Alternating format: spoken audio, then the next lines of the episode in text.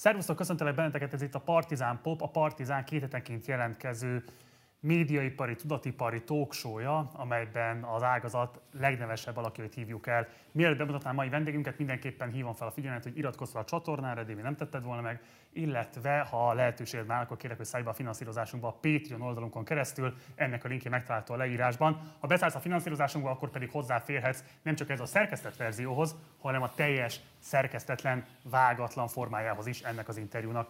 Most pedig fordulok mai vendégemhez, aki nem más, mint Galambos Lajos, alias Lagzi Lajcsi, de pont erről beszéltünk, hogy téged ma már nem Lagzi Lajcsiként hivatkoznak, hanem Galambos Lajcsiként ismernek, Lajcsi. igen. Volt idő, amikor kezdtem, akkor Lagzi Lajcsi voltam, most azért inkább Galambos Lajos, Galambos Lajcsi. Mikor vetted vissza az eredeti vezetéknevedet, és mikor hagytad el a Lagzi előtagot?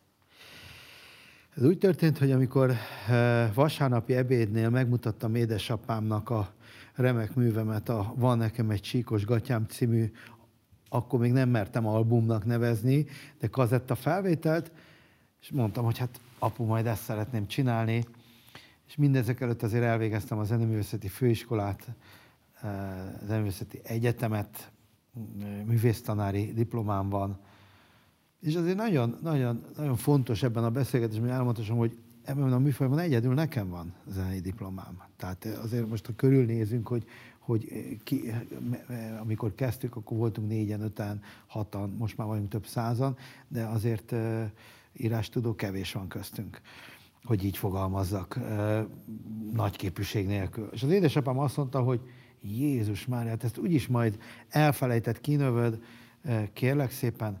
Ezt hány mutattad neki? Hány éves voltál ekkor? Hát azért 20, 20, 20 éves voltam már, 23 és azt mondta, hogy a nagypapám, aki a Magyar Rádió alapítója volt, Magyar Rádió zenekar alapítója, és ő fújta a híres tenkes kapitányt, meg a tévéhíradó fanfárt is. És az a nagyapád volt, nem az édesapád? Nem, az a nagypapám volt. Aha. És a nagypap, nagypapám azt mondta, megfordulna a sírjába, és hogy, hogy meg ebben úgyse trombitálok le, ennek, ennek valami más nevet kéne adni, és akkor Bubut akartam vá, Bubu lett volna az egyik művésznév, amire az... Bulajcsi, vagy Bubu? Nem, Bubu, Bubu, Bubu. csak Bubu és azt mondta, hogy ez nem jó, mert a mészáros bubu az Soroksáron lakik, és meg fog sértődni. Tehát a kapus, az, az, az, az egy válogatott focista volt, és aztán, aztán voltak még nagy ötletek, és arra gondoltam, hogy mi lenne, ha beleugranánk a közepébe, amikor a buli tart, mikor az a lagziba van. És a János atya a Soroksári templomban Lajcsinak szólított, lagzi, Lajcsi. De amikor először mondtam, akkor ez még olyan olyan, kis után hangzott. Tehát nem, nem, nem, hát még nem volt, nem volt, nem volt mögötte semmi. És akkor itt lett, így lettem Lagzi Lajcsi, és, és amikor újra elkezdtem trombitálni, az édesapám a halálán, halál, halála előtt volt egy beszélgetése velem, és arra kért, hogy, hogy jó lenne, ha többet trombitálnék. És ebben van igaza volt, mondom, de apu, nem biztos, hogy a trombita művészi munkámra kíváncsiak, hisz a van nekem egy csíkos gatyám, kislány vigyáz, hogy a kék a szeme. Ezek a dalok olyan, olyan slágerek lettek, és akkor az első, az a Szervusz itt a Dáridó volt, amiben már volt trombita is, és akkor megnyugtattam őt, hogy nyugi, én fogok még sokat trombitálni. És ma már, ma már megjelent egy közelmúltban egy írásban, hogy én vagyok az ország kedvenc trombitása. És ez egy jó, ez egy pozitív dolog volt, ennek nagyon örültem. Beszélj egy kicsit a szüleidről és a családodról, hogy zenész família vagytok. Egy Milyen körülmények között születtél meg, és hol töltötted a gyerekkorodat? Én ö, nehéz körülmények között születtem, 1 kg 80 alatt, koraszülött voltam, és nagyon fejletlen. Beteg kisgyerek, és azt a, a édesanyámnak azt mondták, hogy nem fogom megélni az első születésnapomat. És fiatal szüleim voltak, akik ezt nagyon-nagyon nehezen, és tehát hogy úgynevezett gondgyerek voltam, Zorgenkind, én egy sváb család, sváb család gyermeke vagyok, és, és ezt úgy mondták otthon mindig, hogy én vagyok az Zorgenkind, az a gyerek, akivel sok gond van. De hát ez azt eredményezte, hogy amikor egy picit nagyobb voltam, és már a, leültünk az asztalhoz, akkor a csirkének ugye egy mája volt, azt én nekem a lalikának kellett megenni, mert hát ő a kis vékony, ő a kis fejletlen, de nagyon nagy szeretetben nőttem fel. Egyszerű, egyszerű, szegény családban, nem szegény, hát egyszerű családban.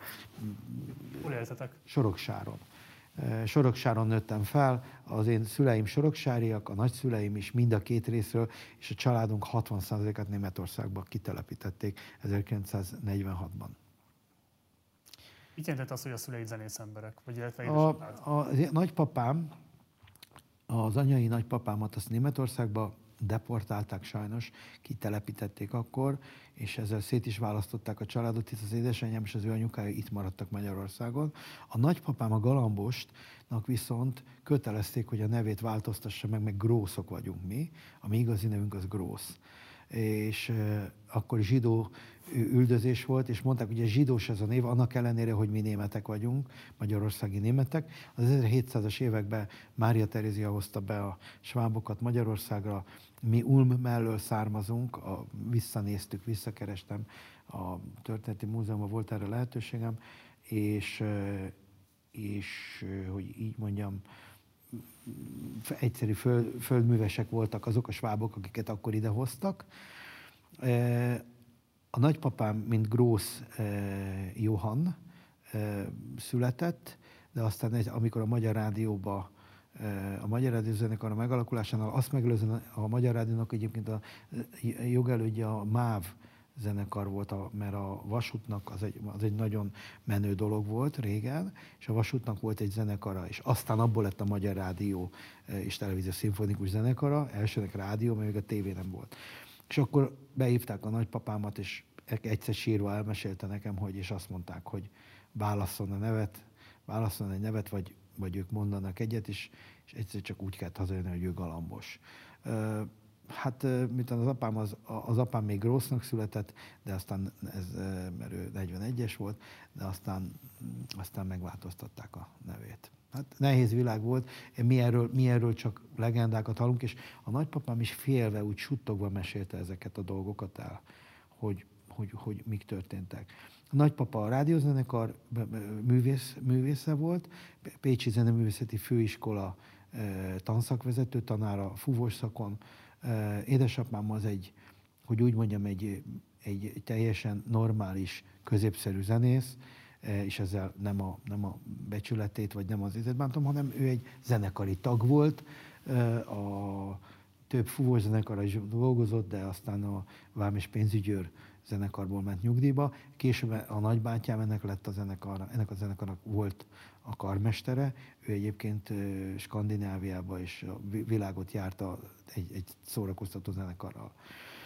És aztán, amikor láttam, hogy a, a nagypapám is egy, egy, egy Nagypapám sokszor elvitt egyébként, amikor ilyen színpadi zene volt, csak hogy megnézhessem őt. Tehát nagyon, egyik, egy kedvenc unokája voltam, hogy így fogalmazok, és azért is tanított meg trombitálni.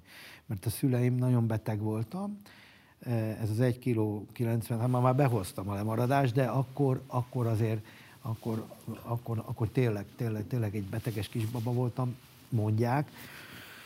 És aztán, aztán ugye talán ez a sok gond, meg ez a sok szeretetet a nagypapám is, és nem engedte anyukám, nagyon szerettem volna trombitálni, megtanulni, de nem engedte az anyukám, amikor 5-6 éves voltam, már nagyon szépen láttam, mindenkinek van trombitája, és gondoltam, és kaptam a nagypapámtól egy ilyen pici trombitát, ahhoz kevesebb levegő kell, de az anyukám azért nem engedte, mert a tüdőm is fejletlen volt, és csak furujázni és klarinétoznom szabadott.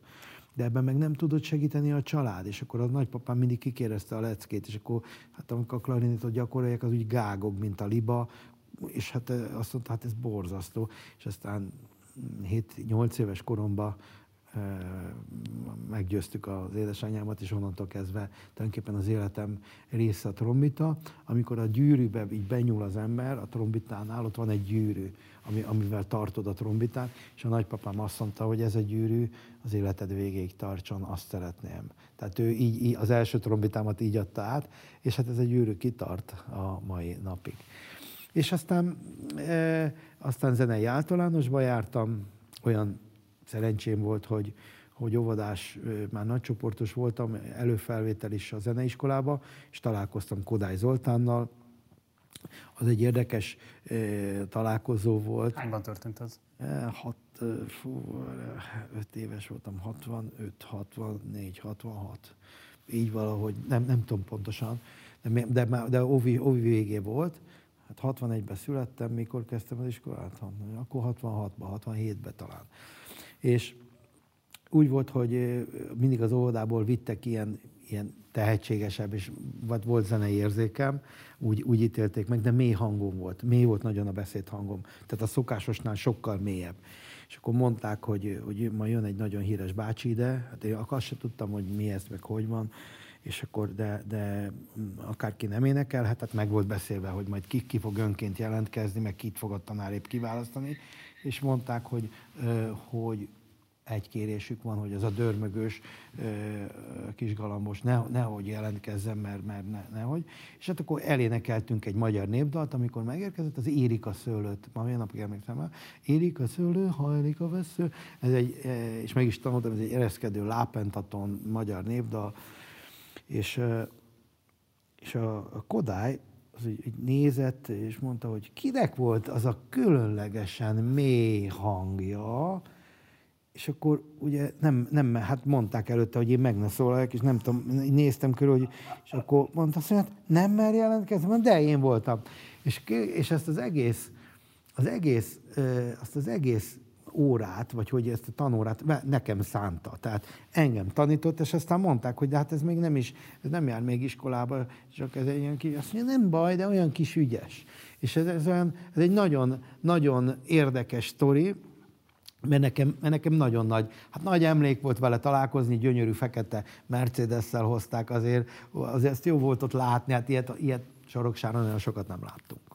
Milyen zenei hatások értek gyerekkorodban? Tehát uh, ugye akkoriban eléggé Bartók, és rádió, lemez, és... Kodály, Kodály, Kodály az érdekes volt, onnantól kezdve nagyon szerettem a népdalokat, Igen? és azért ugye nálunk a karácsonykor is, meg családi ünnepekkor volt közös zenélés és fúvós zenekar, de, de elsősorban a német sramli zene, a sváb zene az érintett. Tehát az volt, ami közel állt hozzánk. Azt te hol hallottál akkoriban? Otthon, mert a nagyszüleim és a dédszüleim nem is beszéltek magyarul. Tehát én, én svábul anyanyelvi szinten tudok a mai napig beszélni, de tehát a német nyelvtörténet nem nehéz meglennem, és aztán később az iskolában megtanultam németül, és le is államvizsgáztam belőle, és oroszból is.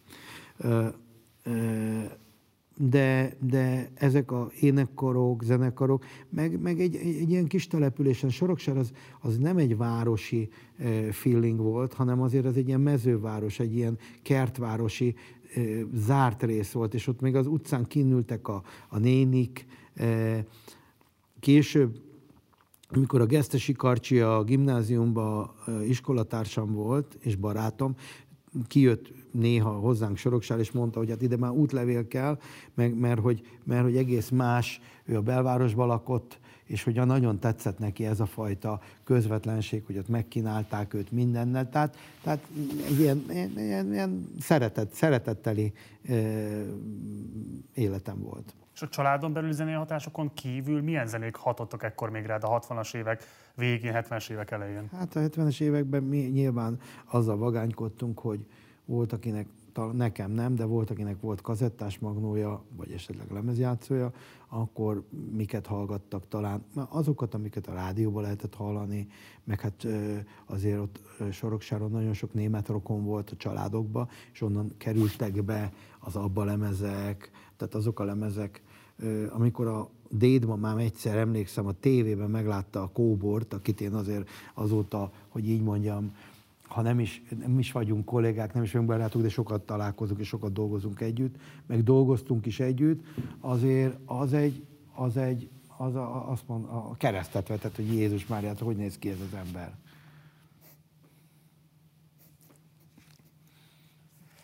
Ezen kívül volt-e bármi más, a 70-es években zenei hatás, ami meghatározó volt, tehát amikor mondjuk ráébredtél valami olyasfajta világra, ami neked addig ismeretlen volt, akár nem tudom, komoly zenei hatások, akár popzenei hatások, emlékszel bármi más, ami még esetleg ilyen emblematikus Hát a komoly zenei hatás a nagypapám miatt, tehát a nagypapám az nívódias trombitaművész volt, és hát ő a Haydn, Ezdur trombita verseny, meg hát olyan, olyan, olyan... Ez nem hatott elidegenítőleg kisgyerekként? Nem, Ezt nem, nem. Élvezted? Tudtad élvezni? Tetszett, tetszett, igen.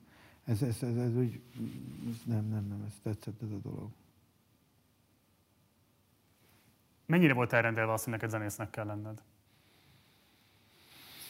Nem tudom. Tehát ezt, ezt igazán nem tudom, mert ugye van egy öcsém is, és annak se volt elrendelve. Annak az volt, ha, ha ezt nézzük a vonalba, az kellett volna, hogy ő is trombitás legyen.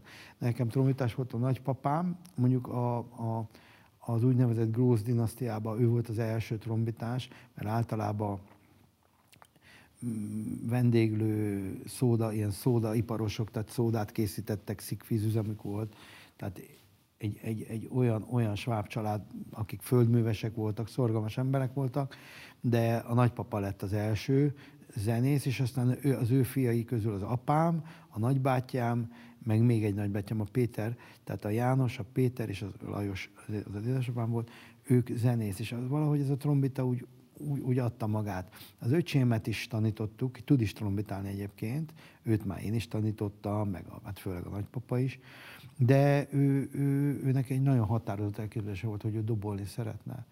És ő azt a tehetséget, amit én örököltem a nagypapámtól, vagy, vagy, vagy, vagy, vagy valahonnan, azt, azt a Pisti a ritmusban meg, megörökölte, mert 12 évesen a Zeneakadémiára vették föl, ahova engem csak 19 évesen, csak mondom. Tehát a Pisti az nagyon-nagyon tehetséges, egy nagyon komoly, komoly műveltségű zenész, tehát nem tudják róla, a Dáridokban mindig a háttérember volt, de ő, ő azért a Zeneakadémia különleges tehetségei vették őt föl. Engem nem vettek föl. Engem a Bartók, aztán a általánost végigjártam, utána a Bartók zeneművészetibe mentem, ahol trombita, trombita és fúvós szakon végeztem, majd onnan mentem a főiskolára, ahol egy tanári diplomát, zeneiskola, tehát énektanár és trombita diplomát szereztem.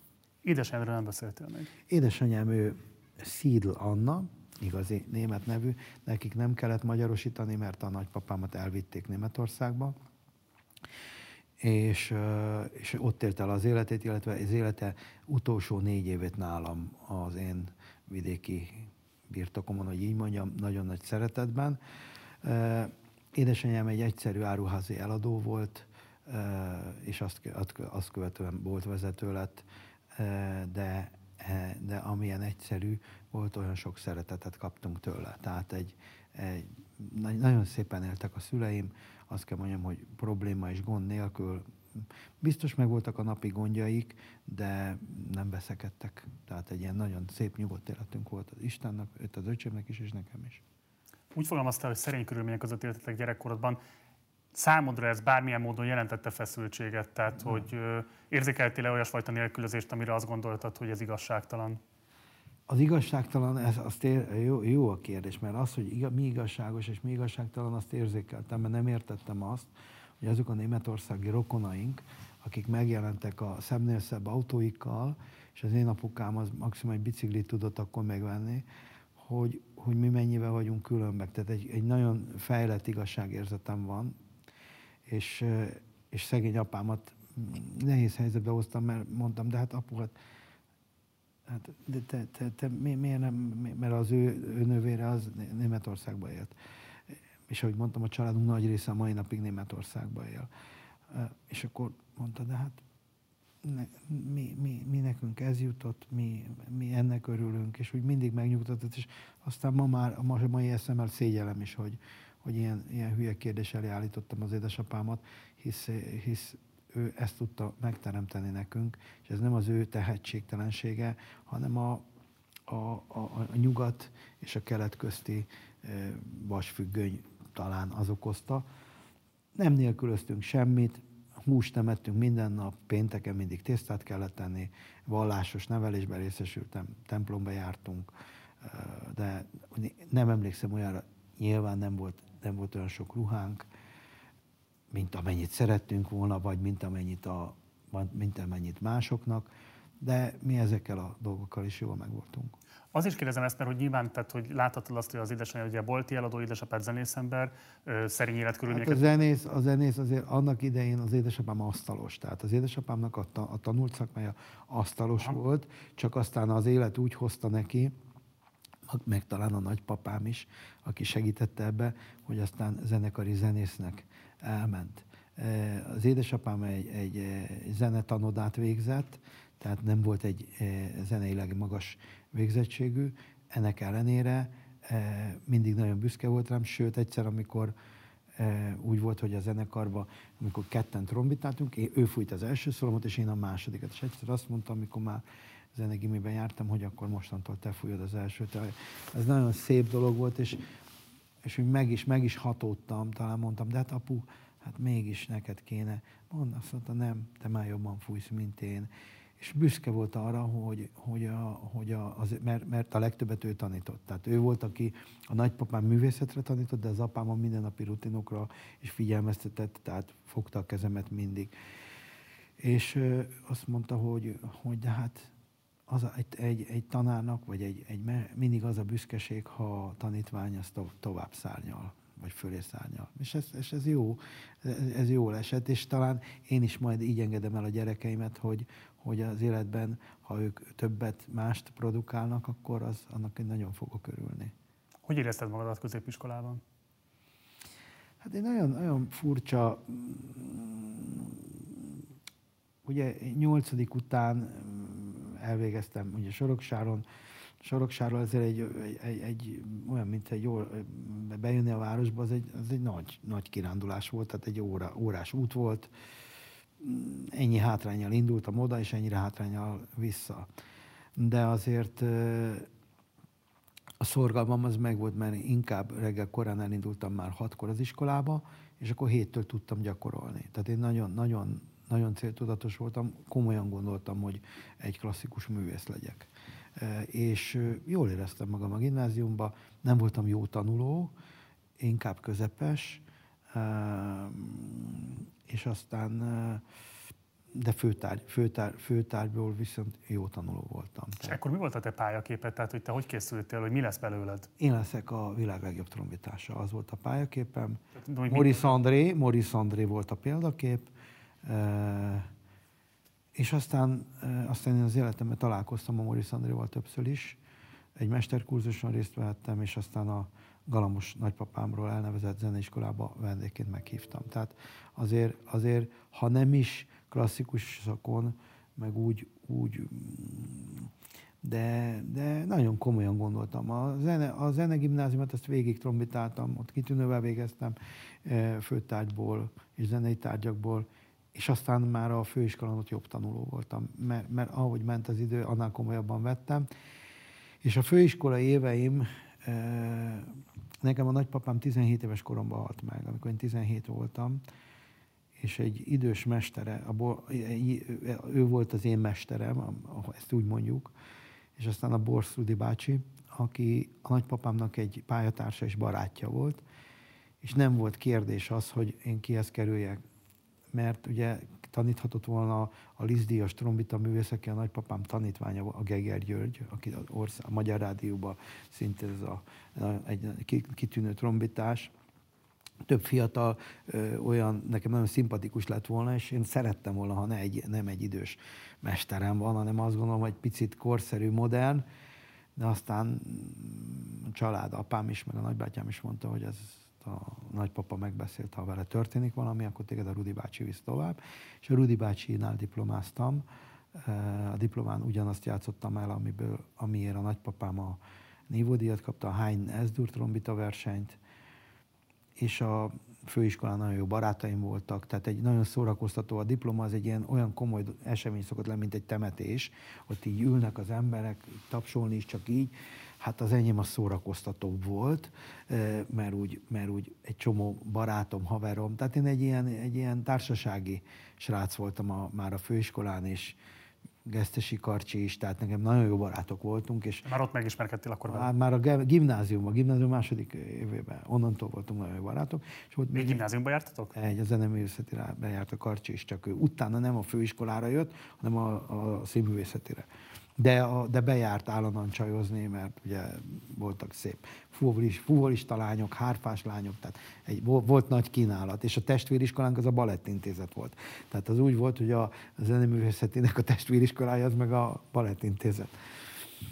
E, és aztán amikor a, a főiskolán, a főiskolán, ugye ez is egy gyönyörű dolog volt, hogy, hogy, hogy mint, a, mint, mint egy ilyen, gondoskodó nagypapa, vagy gondoskodó papa a főtár tanárom, a Rudi bácsi mondta, hogy hát akkor van egy lehetőség az Operaház zenekaránál próbát játszani, minden nyáron nyugat-európai turné, van napi díj is, és hát, és akkor ugye félve, félve, nekem ez az illúzióm elszállt, és, és rájöttem arra, hogy nem akarok egy zenekari árokban trombitás lenni, hisz a trombita irodalom, az általános klasszikus zenei trombita irodalom elég szegényes, tehát az hegedűre, zongorára, fuvolára, oboára, de trombitára annyira nem. És azt mondtam, hogy én szeretnék, szeretnék egy picit több lenni, mint a, mert általában azt mondják, hogy a klasszikus zenét a teljes lakosság kevesebb, mint két százaléka élvezi, és tehát fogyasztója. És én azt mondtam, hogy valami többet szeretnék. Nem tudtam még akkor, hogy mi ez mi, és akkor engem felvettek a Studio 11-be, ami az akkori egyedüli olyan fórum volt, ahol trombitálhattam a Mond miért szerezte mást, és én csak téged, a Máté Péter lemezén, az egy nagy emlékem volt. Nincs kiírva nevem, de tudom, hogy én trombitálom akkor ö, ott, ott harmadik trombitás voltam, a Zsoldos Imre volt a, ott a vezetőm, ugye a főnök, és a Tomsics Rudolf volt a második trombitás, én lehettem a harmadik. Hát ez egy akkora dolog volt, és hát nagyon sokat tanultam. Ez már kiverte a biztosítékot az apámnál is, meg a főtártanáromnál is, hát hogy ez egy hát apró pénzre váltam én azt a nagy tehetséget, ami bennem van, és aztán aztán a Magyar Rádió zenekarában nem éreztem jól magam, mert ott úgy volt, hogy nyolcra bementünk, befújtunk kilencig, és már délben mindenki szaladt haza. És a zenét valahogy én egy ilyen életformának tekintettem, tehát én nem, a, nem munkának, és nem, nem dolognak, nem egy, nem, ez úgy nem, tetszett. És aztán, és aztán elmentem külföldre egy rövid ideig, eh, úgy mondják, hogy diszidáltam. Hányban?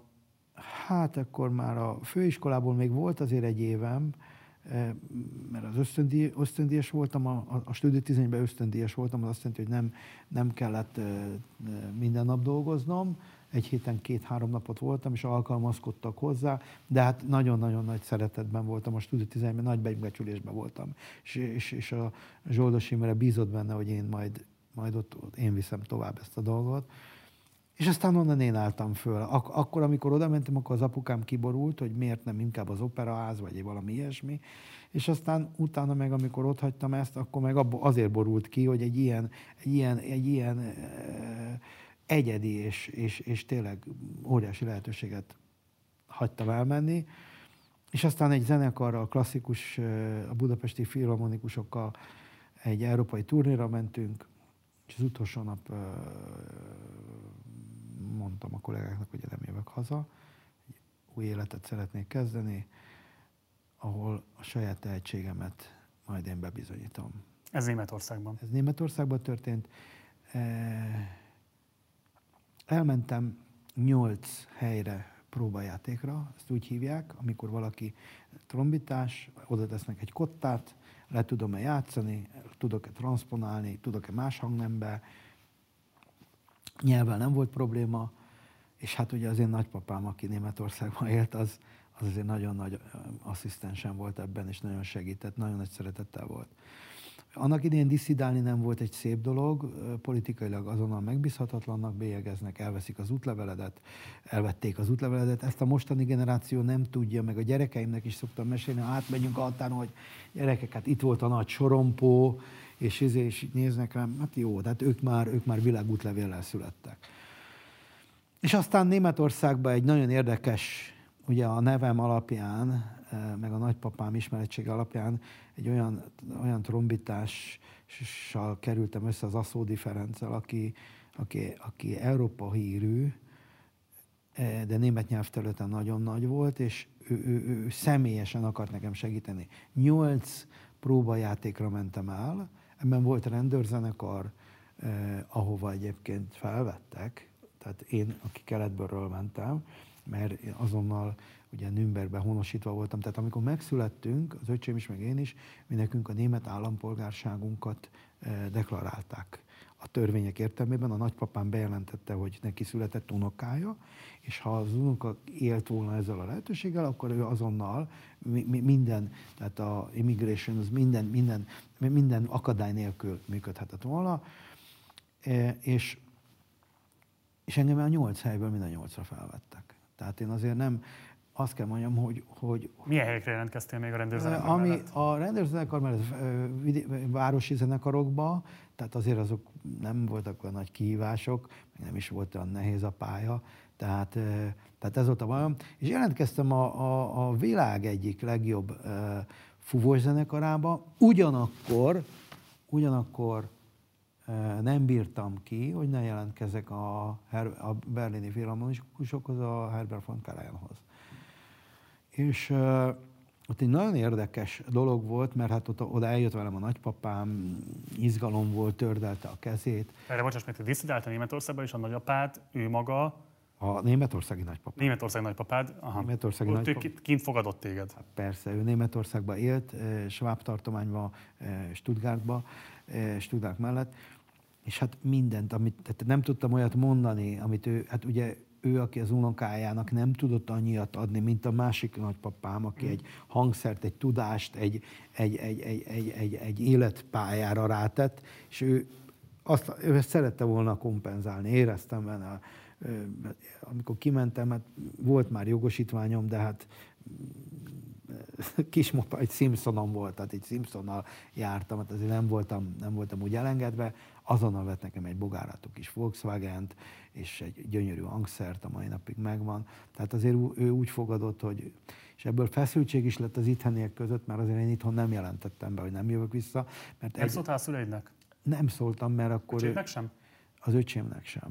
De amikor bementek a szobámba, amikor én eljöttem otthon, és bementek, és látták, hogy össze van rámolva, akkor ők látták, hogy valami baj van mert ilyet nem szoktam csinálni, hogy így össze volt csomagolva, kották, minden, és rá volt minden, hogy egyes, kettes, és arra gondoltam, hogy majd kommunikálunk, és akkor mondom, hogy most küldjétek a kettest, az egyest, és, ez, e, és aztán az ide, nem akarok ezt a sztorit ugye elmesélem, elmentem felvételizni a, a, a, a világ élvonalbeli szimfonikus zenekarába, annak ellenére, hogy én egy, én egy szórakoztató vonalba gondolkodtam, de azt gondoltam, hogy ezt azért nem hagyom ki, és gondoltam majd, hát mindjárt jön a Karaján, és meg minden, hát nem így működött, az már nem így működött.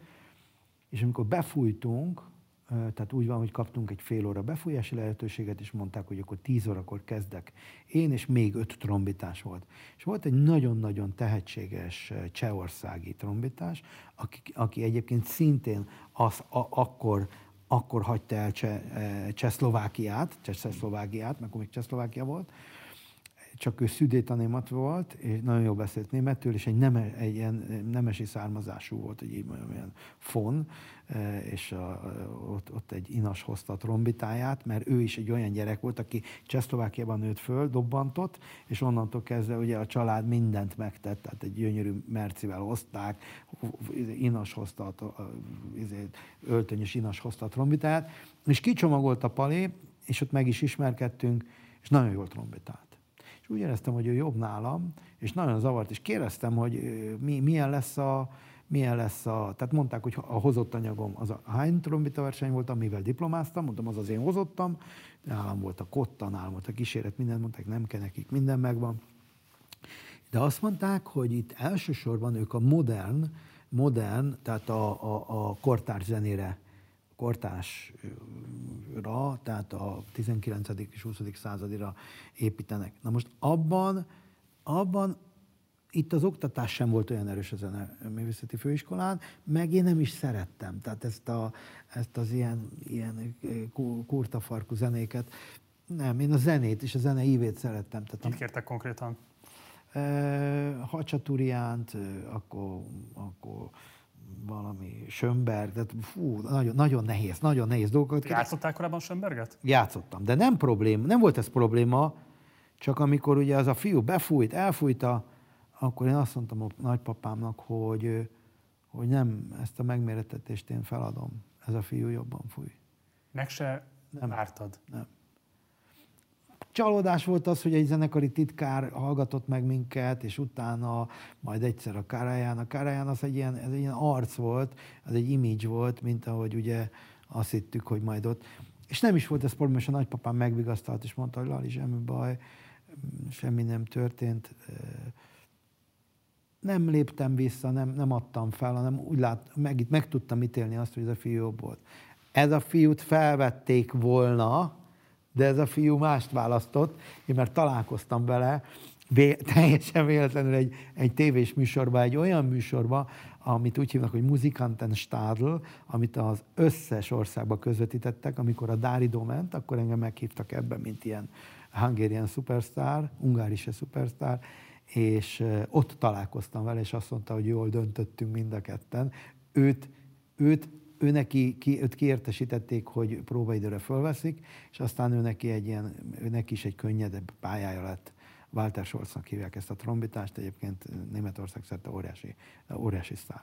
Ez a vállalkozó szellemben, ez honnan? Akkor a sztár legalább, mint a Lajcsi Magyarországon, és ezzel nem akartam ö, kérkedni, de azért azt kell mondjam, hogy mindenki ismeri őt Németországban a vállalkozó szellem honnan jön belőle neked? És azért is kérdezem ezt, mert egy kicsit átugrottuk a kamaszkorodat, de volt egy nagyon kedves történet, hogy találtunk róla, hogy te 16 éves korodban az ilyen penészes, vagy kicsit romlott citromokat megvásároltad, és lereszelted róla a penészt. Így van, így van, így van. És tetted drágábban, mert olcsón tudtad megvenni.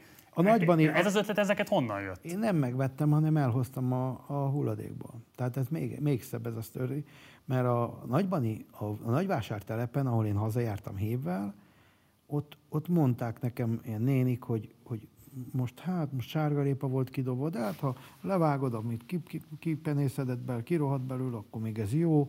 Hát meg a, meg a, meg a, meg a újrahasznosítás, meg ez az egész, és aztán én a citromot senki nem vitte. Gondoltam, hát milyen nagy üzlet ez egy citromot, és egy reszelő volt a befektetés, és lereszeltem róla az ilyen puhább, gázosabb dolgokat, és mondtam a, mondtam ott egy ismerősnek, hát először a közértesnek mondtam, hogy hát ez másodosztályú, én nekem nem mondtam meg, hogy honnan van, hát meg akkor kiadtak volna, és aztán megvették. Aztán láttam, hogy amikor, amikor úgy, úgy próbáltam már hogy ki, ki, kifilózni, hogy még két darab citrom az hány deka lett, mennyi pénzet, kiszámoltam, mennyit kaptam, és már a héven útközben megvették tőlem. Most, amikor ezt meghallotta az én apám, az úgy szégyelte magát, mert hát volt zseppénzem, mindig spóroltam valamire, de hát de hát erre nem volt büszke, mert nem erre tanított. Tehát ez volt az első vállalkozásom. És aztán... Mennyi pénzt szereztél ebből a nagyságrendre? Vagy mit, mit vettél például ebből a pénzből? Hát talán a motoromat, ezt a, ezt a Simpson. Akkor azért az jó sok citrom. Az jó, nagyon sok citrom. Oh. Miért is mennyi? Mi? Mázsa? Nem, sok-sok citrom, tehát nem egyszer. Tehát nem, nem. Hát mindig, mindig egy, egy nagy zsák, egy nagy zacskónyit elvittem. Hát akkor összességében azért az össze... Persze, ez hónapokig tartott, hónapokig. Motorárát össze tudtad ebből hozni? Egy motorárát, igen. Tehát igen. És aztán gyűjtöttem, a, gyűjtöttem az üres üvegeket. Ez volt az első megnyilvánulás a vállalkozó szellemednek, és aztán végül ugye eljutottál Németországba. Ahol, ahol azért azt láttam, hogy nem szégyen, mert egy, mert egy szórakoztató zenekarba kerültem be. Milyen típusú zenét játszottatok? És, szó tánzenét, pop. Pop és tánzene. Tehát amit a Studio 11-be, csak annál gyengébb szinten. Igen? Persze. A Studio 11 az egy, az egy az egy, azok nagyon profi zenészek voltak. E, és, és hát ott pillanatokon belül nagy sikert értem el, nagyon nagy anyagi megbecsülést, aztán... Te ott kerestél először rendesen? Hát ott kerestem. Ott annyit kerestem egy hétvégén, mint az apám egy évben. Egy évben? Egy évben. Annyit kerestem egy hétvégén. Számszerűsítjük? Há, hát 500 euró volt a fellépti díjam. Márka akkor, nem? 500 márka. Bocsánat. 500 márka. 500 márka, 1500 márka, és az apám azt hiszem 2000-et keresett egy évben. És én egy hétvégén kerestem, mert három bulink volt, annyit kerestem, és azt láttam, hogy a világsztároknak nem zsenánt Karel Gottnak, ugye hát német területen mondom világsztár, mert ugye ő német területen nagyon nagy, tehát ő nem, nem csehországi. Karel Gott az egy német nyelven volt, vagy olyan előadóknak nem volt cikki odállni saját lemezükhöz, CD-jükhöz, dedikálták, aláírták, és arra gondoltam, hogy hát ezt meg kéne csinálnom. Ott, ott, ott fogalmazódott meg a Lajcsi sztorim, tehát ott, ott, ott, ott, ott akartam valami lenni, csak ezt ebbe, ebbe, ebbe a sors, belehozta, hogy az édesapám felhívott egy ilyen, egy ilyen vasárnap délután, pont, pont egy nagyon jó buliba mentem, már nagyon vártam, talán, a, egy, egy, talán egy világsztárral is találkozhattam azzal egy olaszszal, igen, és, és mondta, hogy gyere haza. Mondom, apu, ne bassza, ne szórakozz már, hát most, amikor, azt mondta, édesanyád nem viseli jól. Mondom, mennyire nem? Hát azt mondta, hogy idegileg ki van. És tulajdonképpen annyit mondtam neki, hogy e, próbáld a lelket tartani benne egy hét. Nekem kell ahhoz, hogy, hogy úgy búcsúzzak innen el, hogy ne rúgjak föl mindent, és ne szúrjak ki a kollégákkal sem, nem tudok holnap elmenni, csak ha életbe vágva azt mondta, nem, az a kérésem, hogy akkor ezt intézd. És akkor amennyi pénzem nekem volt, én akkor egy olyan 20 ezer márkát kerestem össze ez alatt az idő alatt. Az a 20 ezer márka az kettő darab vadonatúj, három darab vadonatúj golfra volt elég. Lett volna elég, mert 8008, hát 8000 euró volt akkor egy vadonatúj Volkswagen Golf. Tehát csak mondom a számokat, és 18 ezer márkáért vettem egy kazettamásológépet, és azt gondoltam, hogy majd ezzel megváltom a világot. Na most nagyon sok mindent mondtál, vegyük sorba. Először is nem haragudtál a szülődő, amiért uh, nem. hazarendeltek? Nem, haza... nem érezted ezt önzőségnek? Az, a, az a, édesapámmal olyan viszonyban voltam, hogy tudtam, ha ő engem felhívanak, oka van. Ő nagyon büszke volt az én sikereimre, nagyon büszke volt arra, hogy én, hogy én így hasítok. Tudta, tudta, mert írtam leveleket, eh, tehát telefonat. Adtál haza pénzt? Nem, de nem is kérték. Nem, nem, nem, nem, nem, nem. Nem, nem, is, nem is volt természetesen, amikor hazajöttem, akkor, akkor úgy gondoltam, hogy igen, de, de nem, nem, nem, nem, de e, egy szavukba került volna, és, és, és, és tehát nem, ne, erről nem volt szó. Akkor, ő, akkor már azért úgy jobban ment az életük. És, és aztán tudtam, ha, ha az apám ezt mondja, akkor ott azért ott valami, valami komoly, komoly, komoly alapja volt. És az anyám tényleg egy idegösszeomlást kapott, nem tudta feldolgozni, hogy, hogy így, és ugye a nagypapámat is, az ő apukáját talán mm, bántotta ezért, mondta, hogy, hogy hát hogy most elvitt, elvitt tőlük engem, pedig nem így volt, de de amikor az apám ezt mondta, akkor egy, egy percig nem gondolkodtam. Azt kell mondjam, hogy talán, magányosnak éreztem magam Németországban nagyon. Mennyi időt voltál ki összesen? Hát ez egy ez hat hónap, hat-kilenc hónap. De... És miért nem ment utánad? Hát azért, mert, mert nem engedték. Hát a, neki azonnal blokkolták az útlevelét, tehát az egész családnak. És a, nem merült fel hogy közösen disztitáljatok, és akkor esetleg nem, hát, közösen is nem, hát én, nem, mert ebbe a szimfonikus zenekarba engem hívtak. Uh-huh. Tehát ő, ő nem, nem, nem.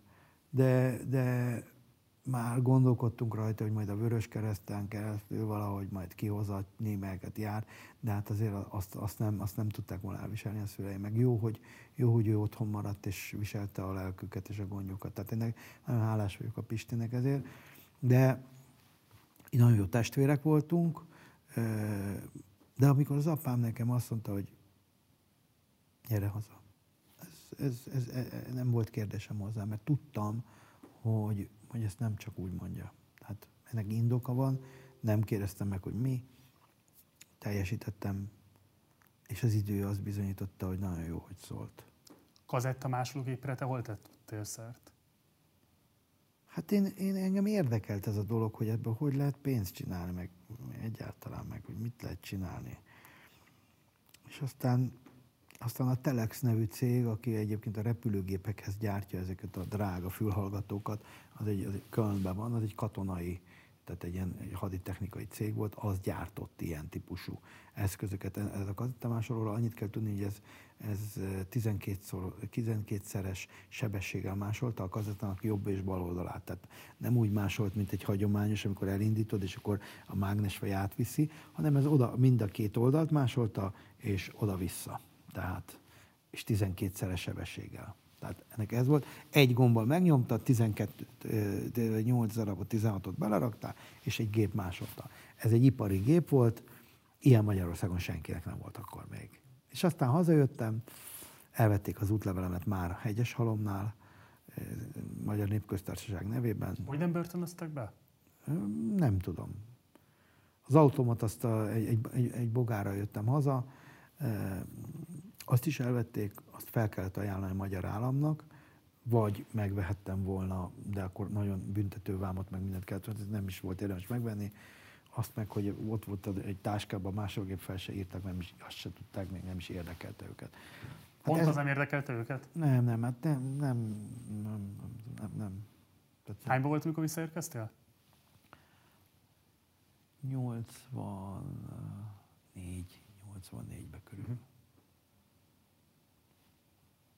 Milyen zenéket akartál azon a kazetta másolón másolni? Tehát mi volt a terv, hogy most te elkezdesz arra gondoltam, számokat, arra gondoltam, kiadásból fogsz Arra gondoltam, hogy a magyarországi németség és a svábok körében a slamli zene nagyon kedvelt, és fogok egy ilyen irányt, egy ilyen irányba elindulunk, és vagy akár klasszikust is. Arra gondoltam, hogy majd úgy föl, fölmásolom, és akkor kiszámoltam, hogy hát ha ők a lemezüket dedikálják, és mondjuk megéri egy, egy, egy Karelgotnak odaállni, eh, aki a 20, akkor 20 márkába került egy lemez, és megtudtam, hogy ő 8 márkát kap abból a pénzből.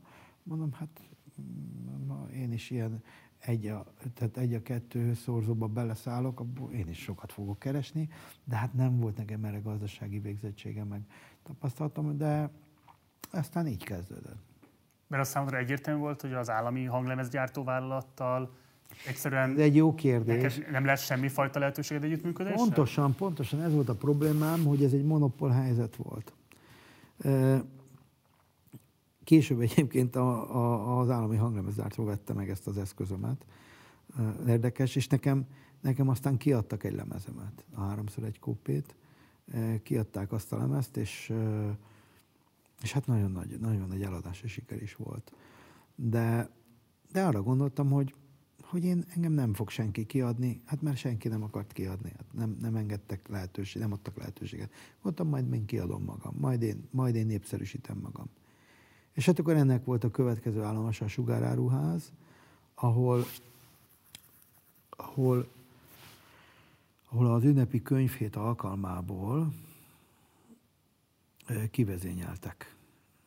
Mert érdekesség az, hogy én politikailag megbízhatatlanná váltam, de elvittek sorkatonának. Ez egy nagyon érdekes dolog, mert általában az ilyen típusú srácokat nem viszik el. Tehát aki homoszexuális és aki politikailag megbízhatatlan, azt nem vitték katonának. Most az elsőt azt nem, nem akartam mondani, mert nem akartam katonál lenni, de hát azért örültem, mondom, politikailag megbízhatatlan vagyok, legalább nem visznek el. De hát elvittek. Mondjuk nem akárhova vittek, hanem a kormányőrségnek a díszszázadához. Tehát egy ilyen nagyon-nagyon különleges katona voltam, találkoztam államfőkkel, miniszterekkel, úgy találkoztam, hogy zenéltem államfőfogadáson, temetésen, állami eseményeken. Tehát a, a Zrínyi Miklós Katonai Akadémia a kormányőrség zenekarában voltam, hogy így mondjam. Nem próbáltak beszervezni? De azt gondolom, hogy az de, akkori szolgálatok de, számára egy de, ilyen ember, de, de, aki fél év alatt ilyen de, kapcsolatokat de, épített ki Németországban, de, de, hát én mindent megtennék, hogyha a szolgálatvezető lennék, hogy azonnal menjen vissza Galambosul, és legyen szíves de, Magyar Népköztársaság. Nem ilyen, nem ilyen egyszerű volt, mert engem felvettek, eh, felvettek oda, és aztán úgy volt, hogy volt egy beszélgetés velem, mert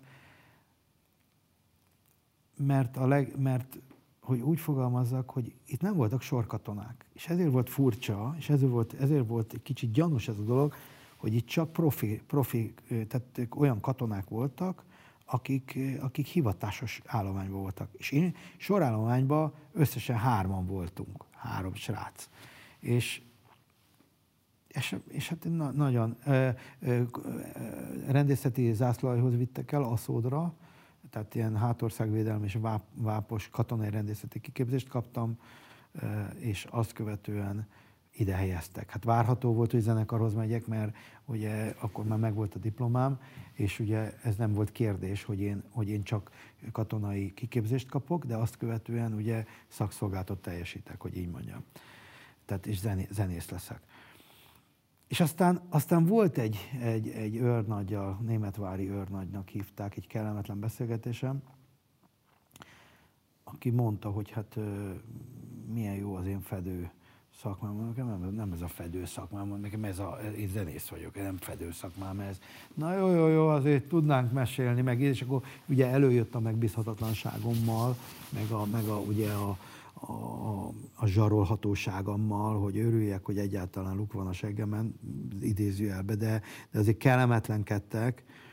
De amikor mondjuk később már ott a, olyan ismerettségre tettem szer, hogy amikor jött például a Surda Magyarországra, akkor engem megkerestek, hogy hogy én segítsek, hogy a surdával találkozhassanak. Mert nekem volt egy kapcsolatom pont a skálával, és tudtam, hogy én skála turné ott trombitáltam, és akkor, hogy, a, hogy majd segítsek, mert ők a surdával, hogy egy képet, vagy nem tudom, vagy egy aláírás. És aztán ez a, ugyanez a elhárító tiszt. És aztán, hogy úgy mondjam, ez sikertelen volt, illetve volt több próbálkozás a beszervezésről, nem is, nem is, ja, igen, igen, volt több próbálkozás, mert a, innen átadtak engem egy másik osztályra, az Andrási útra, akkor még ugye népköztárság útja, és ott a Kodály körönnél kértek egy talák, oda nekem meg kellett jelennem, és jött egy ilyen sötét szemüveges, tipikus, ilyen izé, unszimpatikus, hülyefejű civil ruhába, de látszott rajta, hogy, hogy tégla. És mondta, hogy hát ők szeretnének velem hosszú távon gondolkozni, hisz, hisz egy milyen sikeres jövő áll előttem, amihez ők is hozzá tudnak majd tenni. Hát mondtam, hogy köszönöm szépen, de hát azért én olyan dolgokat tudok dicsekedni, hát, hogy, hogy azért én büszke vagyok az elért eredményeim, és annak ellenére, hogy hazajöttem, de ennek családi oka volt, és hogy ezért vállalom a, a megszídást és mindent, hogy hűtlen volt. Mert ugye azzal, azzal kellemetlenkedtek, hogy én a magyar állam pénzén tanultam, és ez igaz. Tehát én, és amikor, amikor én erről beszélek, akkor azért elmondom mindenkinek, aki nézi ezt a műsort, hogy Magyarországon világszínvonalú a zeneoktatás. Engem a Kádár rendszer tett olyanná, hogy a világ legjobb hangszerein, a világ legjobb hangszerein tanulhattam. Yamaha trombitát kaptunk az iskolába. Bözendorfer és Stanway zongorák voltak a termekben. Szóval azt kell mondjam, hogy, hogy nem is tudom, hogy Magyarország ezt megengedhette magának akkor. De egy olyan magas szintű oktatás volt, olyan tanáraim voltak, akik ma a, akiknek a könyvéből ma tanulunk, kortárs zeneszerzők, Dukai Barnabás, Madarász Iván, aki egyébként az Artisius vezetője, tehát zeneelméletre, zenetörténetre, főtárgyra, olyan, olyan, olyan páratlan, páratlan. Én nagyon büszke vagyok erre. És, és ezt azért kell elmondjam, hogy Magyarországon mi a magyar, én a magyar állam pénzén tanultam. Tehát Neked emiatt volt lelkismertfordulás? Van, igen, volt. Mert, mert, van is, azt mondod? Nem, van is, meg volt, mert tulajdonképpen azért van, mert, mert, mert zeneművészeti diplomát kaptam, és tulajdonképpen soha nem tanítottam, csak amennyit kötelező volt. Még a főiskola, főiskola második, harmadik évében akkor, a, akkor Újpestre jártam tanítani. És, és, és hát igazándiból nem adtam vissza abból, amit kaptam. Tehát, illetve visszaadtam valami egész mást, és abból sokkal többet, mert szórakoztatni szerintem, szerintem vala, zenélni, szórakoztatni ez egy fontosabb dolog, mint szomorú zenésznek lenni egy zenekari árokba. De, de én már nyilatko, ezt, már, ezt elmondtam valahol, és akkor azt mondták, hogy én, én biztos azért, mert, izé, mert kommunista vagyok, vagy nem tudom, mi vagyok. Hát én nem vagyok. Ebben az iskolában járt a Presser Gábor is. Hát a Presser Gábor ebbe az iskolába járt, ebbe az iskolába járt a Kocsis Zoltán előttünk néhány évvel. Nekem a, nekem a szalagavatomon még a Presser játszott, mert négy évvel előtte végzett a, a, ugyanannál a, a, az osztályfőnöknél, akinél én végeztem az engimit. A Kisberkes is ebbe játszott, tehát ebbe, ebbe a gimiben járt, tehát azért a zenei életben nagyon sokan jártak ide. Én azt mondom, hogy hálásnak kellett volna lenni, és egyébként ezzel jött az elhárítós tiszt, ez a, ez a, ez a 3 per, ő, ő katonai elhárító volt az első, az 3 per 2-es volt, és a 3 per 3-as volt a, az ilyen beszervező. És mondta, hogy nagyon jó a fedőszakmám, és majd hát azért ne felejtsem el, hogy én azért a magyar államnak eddig mennyibe voltam és hogy aztán csak úgy kinn akartam maradni, és hogy, a, hogy még jó, hogy, és hogy ám azért hát adós vagyok, és azért hogy így mondják neked, akkor úgy el is hiszed meg. Még az is felmerült, hogy az apámnak, aki ugye a Vám és Pénző zenekarnál, egy fegyveres testületi zenekarnál dolgozott, hogy még neki is kellemetlensége lesz.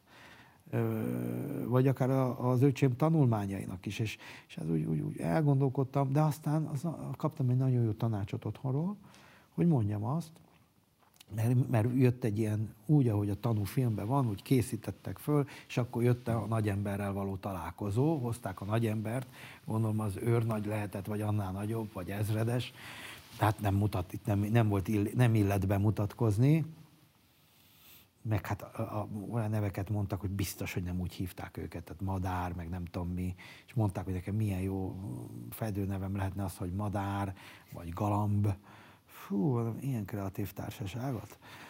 És, és aztán, aztán azt mondta az apám, hogy nagyon vigyázzak, mert mondtam nekik, hát mondom, mi van abban, ha együttműködök velük? Hát mi bajom lehet? Legalább békén hagynak a fenébe. Hát mert, mert ez kezdett már nagyon kellemetlené válni. Tehát azért ezek nem úgy volt, hogy én akkor mentem ide, amikor akartam, engem oda rendeltek.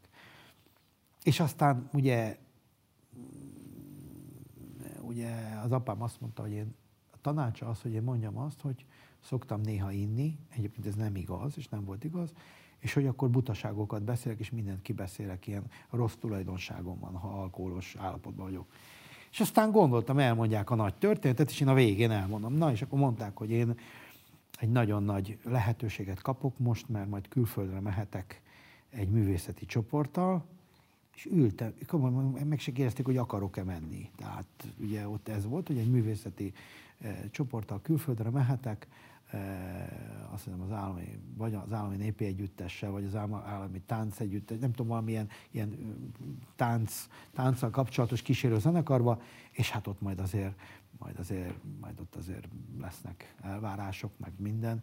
Hát mondom, hogy ezt nagyon-nagyon köszönöm, és hát biztos ez nagyon jó, de én, ha én is szoktam, és hát azért esténként megiszom a magamét, akkor azért én kibeszélek mindent, és akkor így összenéztek, hogy Pelikám, meg mint a tanulva, hogy hát nem, ezt nem tudtuk. És ezek az emberek ott, akkor kvázi majdnem, hogy segbe rúgtak, kizavartak ebből a szobából, és soha többet nem kerestek. Hála Istennek. Hogy került a sugáráruház elő? Oda kirendelt engem a, a Zrínyi Katonai Akadémia, hogy hogy az ünnepi könyvhét alkalmából klasszikus, klasszikus fuvós zenét szolgáltassak egy, egy részfúvós ötössel.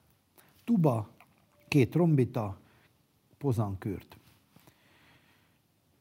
És ez, ének, én voltam ennek a kis csoportnak a vezetője, és ez egy, tehát gondolom a 14. kerületi pártbizottság felkérte a, a 14. kerületben próbáló, ott a készenleti rendőrség mögött van ez az épület, hogy ott, és akkor oda mentünk, és, és ott jöttek, jöttek, mondták nekem, hogy hát igen, azért volt már másológépem, csak mondom, de azért ott mondták nekem, hogy jaj, ne ezt játszátok, játsz el a izét, a Schneiderfánét, meg a izét, meg a Debreceni vásártéren, Megyei utci négy keréken, nem is tudom mi az. És aztán ilyen hajléktalan ilyen arcok mondták, hogy ne ezt, ne ezt, ne ezt.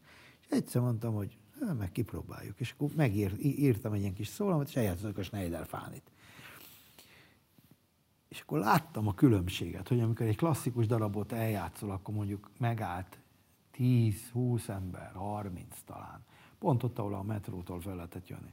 És amikor egy ilyen kicsit populáris, ugye majd, ha sok pénzem lesz, és akkor még úgy nem, nem, nem, tehát nem, is egy, nem is egy olyan, egy formabontó felállással próbáltuk, akkor megálltak 150-en. Hűha, mondom, itt vagyunk, mondom, ebből lehet valami. És aztán, amikor vége lett ennek a könyvhétnek, de azt gondoltam, hát akkor még nem volt területfoglalás, közterületi engedély, semmilyen nem volt, nem létezett, ezt nem ismertek, nem volt még törvény erről. És akkor mondtam, hogy hát azért koldulni már csak nem állok ki, mert amikor ezeket zenéltük, mindig dobtak a hangszertokba pénzt. Ez olyan ciki, blama ott, mint utcazenél, most ezért. És akkor azt mondtam, hogy na-na, csinálunk valamit. öcsém jött dobolni, jött egy harmonikás velem, én trombitáltam, és a Csocsesz klarinétozott. És azt mondtam a, a Csipak úgy hívták a Csemege áruháznak a vezetőjét, hogy láttam, mert akkor is tőle kértünk villanyt, amikor a katonaság kirendelt, mondom, hát most, most így civilbe, de kérem a segítséget, hogy bedughatjuk. Persze, dugjátok be, hát egy, egy konnektort kihúztott, és akkor megengedte. De hát ez nagyon nagy dolog volt. Ez, fú, hát nem volt akkor agregátorunk, vagy egyáltalán, hogy gondolkodjunk. És akkor úgy gondoltam, hogy azt fogom tenni, hogy majd, tehát felkészültem, hogy majd elmondom, hogy hölgyeim és uraim, kedves közönségünk, tudom, hogy nem zenét hallgatni jöttek, de ha mégis ez a hangulat megfogja önöket, és ebből egy darabot hazavinnének, akkor ehhez én készítettem önöknek hangfelvételt. Ezt a hangfelvételt én olyan szeretettel készítettem, hogy otthon ez a jó hangulatú kis ö, dolog előjöjjön. Várj, másológéped volt, de hogyan tudtad rögzíteni magát a felvételt? Ez is egy érdekes kérdés. Úgy, hogy a Dorozsmai Péter, aki a korálba dobolt, annak van egy nagyon jó hangstúdiója. Amerikai filmeknek itt abba a stúdióba veszik föl a zenéjét, és voltunk egy buliba, ilyen, ilyen hakniba, ezt úgy mondják, és mondtam, hogy nagyon szeretném fölvenni a dalokat, hogy egy kellene egy ilyen két-három napra a stúdió. Azt mondja, nincs ilyen, ilyet nem lehet csinálni. Lali, vagy Lajos, régóta ismertük egymást, mert a, ugyanaz a dobtanár volt, aki őt tanította, mint aki a Pistit és Balázs Oszi bácsi. És mondta, hogy hát figyelj, Zoránék elmennek szerintem tízkor, gyere oda tizenegyre, és reggel tízig van időd. Hanem ne szórakozzál. És a samut majd odaadom, az, az volt a hangmérnök. Mm. Mondom, Zorán, fű, mondom, és mi van, tovább marad? Azt mondja, nem marad tovább, elmennek, 9-10-kor elmennek, és tiétek a pályán. Mondom, de, ne, de nem is kérek érte semmit, hagyjad már, mi, ezért mit kérjünk? És akkor a samut fizest ki, a samu 3000 vagy 100 forintot, nem is tudom mit. Aztán mi nagyon sokat dolgoztunk később a samuval, oda mentünk, és a Pisti azt mondta, mondtam az Isten, mondom, Pisti, gyere, azt mondja, hű, te ebből a fater, fater ebből nagy balhét fog csinálni, ebből az egész muzsikálásból. Szerintem, meg úgyis olyan kevés az idő, szerintem dobgéppel kéne csinálni. Hát mondom, de nem, mondom, be kéne programozni azt előre, azt hogy, hogy lesz, mert ugye hány ütemes ritmus, négy, hat ütem, 12 ütem, break a vége. Azt mondja, hát azt mondja, valamit beprogramozunk. És aztán végül is nem programoztunk be semmit, mert jött az idő, oda mentünk, és, és volt a fejembe, kotta le volt írva profin, hogy ezt hogy kell megcsinálni, és azt kértem a, előre a Dorozsmaitól, hogy, hogy egy, egy, egy, egy dob sort, egy végtelenített dobsort uh, indítson el nekem. És azt mondja, hát figyelj, ez nagyon, ez nagyon, nagyon gáz, amit kérsz, mert a break az, az lehet, hogy egyszer ott lesz, de utána már tizediknél már fordul, mert nem úgy lesz az is. Hát mondom, mondom figyelj, itt nem tudom mi lesz, vegyük föl, ez egy demo lesz. És el, annak az volt a címe, kislány vigyáz, nem, van nekem egy csikos gatyám. Ez volt. Ezt már te írtad, bocsáss meg. Igen. E, e, e, már ott a van, csak benne volt a ceruzám, hű, kis és pikáncs része is volt, és akkor fölvettük, de nem tartottunk szünetet, mert a, a dob nem engedte meg, azt elindítottuk végtelenbe, és elmondtam, lesz, ami lesz, 20 perc, ugye kétszer 20 perces volt a kazetta, tehát úgy, hogy 20-20 volt a rulanként, mondom, lesz, ami lesz, végig zenéljük, a végét meg ilyen elúsztatjuk. Az elejét elindítjuk, oda volt egy beszámolás, és onnantól nekem egy csíkos gatyám, kislány, vigyázz el, ne hibázz, majd te nékem sok pénzem, és játszottuk a dalokat. És aztán ez lett a master. És, és hát ebből hozzátettünk még, reggelig össze, összetoltuk, tehát, de nem volt benne trombita. Tehát harmonika volt, egy pici trombita volt, de az is csak úgy éppen hátrébb, inkább énekelgettem. És aztán, aztán jött a, ugye, jött a csoda. Mert ugye elmondtam, hogy, hogy hát aki haza akar ebből a hangulatból vinni, akkor hát azért vigyen. És... Mennyire árultad a kazettát? Hát vigye, egy kazetta nekünk akkor 45 forintba volt, és 200-ért árultuk. Mennyi volt akkor az átlagfizetés? Hát szerintem egy ilyen 6000, 8000, 10000 forint. 10 ezer alatt. Tehát egy más, más, más, más sztori volt. Kazetta alapanyagot honnan szereztél? Hát ez is, ez is. Képzeld el, Soroksáron gyártják, gyárt, ott volt a polimergyár. Aha. És a polimer gyártotta. Milyen jókat kérdezel. Senki nem kérdezte meg, pedig egy milyen nehéz dolog volt, nem is nem elképzelhetetlen, mert az is egy monopól helyzet volt. És, volt, és, és ott kértem a segítséget, hogy én szeretném a magamat, jó van, oké, kiírjuk akkor gyári áron, tehát Volt... Oda mentél a gyárod, és mondtad, hogy kérek ezer kazettát, és Hát azt mondták, nem hogy voltam ilyen hátul bátor. menjen, és ide adjon egy ezrest. Nem, nem voltam ilyen bátor, hanem az 20, ott, ott, ott 28 forintért tudtam venni egyébként a kazettát, máshol 40 volt. Eladták a gyárból csak így neked egy nem, a államgyár. gyárba eladhatták, tehát ott, Igen? örülték, hát a vasedény vett kazettát, mert ki vett, hát a, hol lehetett, ilyen műszaki boltok vettek, hát a kazetta gyár, azt nagyon sokat gyártott, csak hát volt nekik készletek, és oda mentem, és mondtam, hogy kérek, hát nagyon sokat, hát 300 darabot. És hát úgy gondoltam a fiúkkal, hogy hát majd eladjuk év végéig, aztán majd bejön a pénzünk, meg majd. Meg. De hát azért nem egészen így volt, mert, mert ezt aznap eladtuk. És itt Az első nap elment a az 300. első, és itt kellett elgondolkodni, hogy Úristen, miben nyúltunk bele. Hát az apámnak ugye büszkén elmeséltem, aki rögtön kérdezte, amikor mutattam a zenét neki, hogy István, hogy ő dobol-e. Azt mondja, nem, apu, nem én dobol, ez dobgép. Tehát ő mondta, hogy közt semmi közöm. Azt mondja, "A, Lali, ide ne írd ki, hát ez, egy, egy borzat, ez egy, hát ez, ehhez képest, hát ez nem ezért tanultál, hát ez, ez nem ezért... Mitől borult ki jobban, a dallamvilágtól vagy a szövegvilágtól? Hát ettől a kettőtől, mind a kettőtől. Kettő együtt borította meg. Ó, ez mind, ez neki mind, ez mind, ez öven aluli volt is. Itt egy pillanatra álljunk meg, bocsáss meg, mert ugye ez az egész mulatós zene, hogy jött be az életedbe, ez most kimaradt. Ugye ez egy ilyen nagyon tipikusan kelet-európai jelenség. Ugye Jugoszláviában voltak a bugyi fivérek, a három Nem igaz, kettő. jaj, most nagy hibát Most, most ezt meg fogom, voltak ennek az most fogom megcáfolni neked. És végre, hogy valaki belement ebbe a csapdába, és ezt te voltál. Akkor mondd el, kérlek. Gondolj bele, hogy hogy fordulhat elő, hogy egy magyar mulattós zenét e, Jugoszláviából vagy az ottani területről hoznak be. Ez nem létezik, nem ez az igazság. Ez egy téves gondolkodás, ezt hely, tegyük helyre. Annyira prűd volt a hungaroton, hogy nem engedélyezte ezt a produkciót, és ezt a produktumot, hogy kibújjon a szög a zsákból. Minden esküvőn, minden lakodalomban játszották ezeket a dalokat. Ugyanakkor a jugoton, mint, mint folkzene, volt egy ilyen vadhajtása, és, és a 3 plusz 2 együttes megjelent ezer darab lemezzel. És a, behozták Magyarországra, behoztak pár százat Magyarországra, és egy pillanat alatt elfogyott. És akkor arra ráugrottak, mert, és abból, abból lett, tehát tulajdonképpen a bugyiéknak az volt, a bugy, egyébként nagyon jóban volt, vagyok velük, meg jól ismerem, meg kolle, többször találkoztunk, de az őnekik a, a történelmi és a határon túli szerepük volt csak ebben.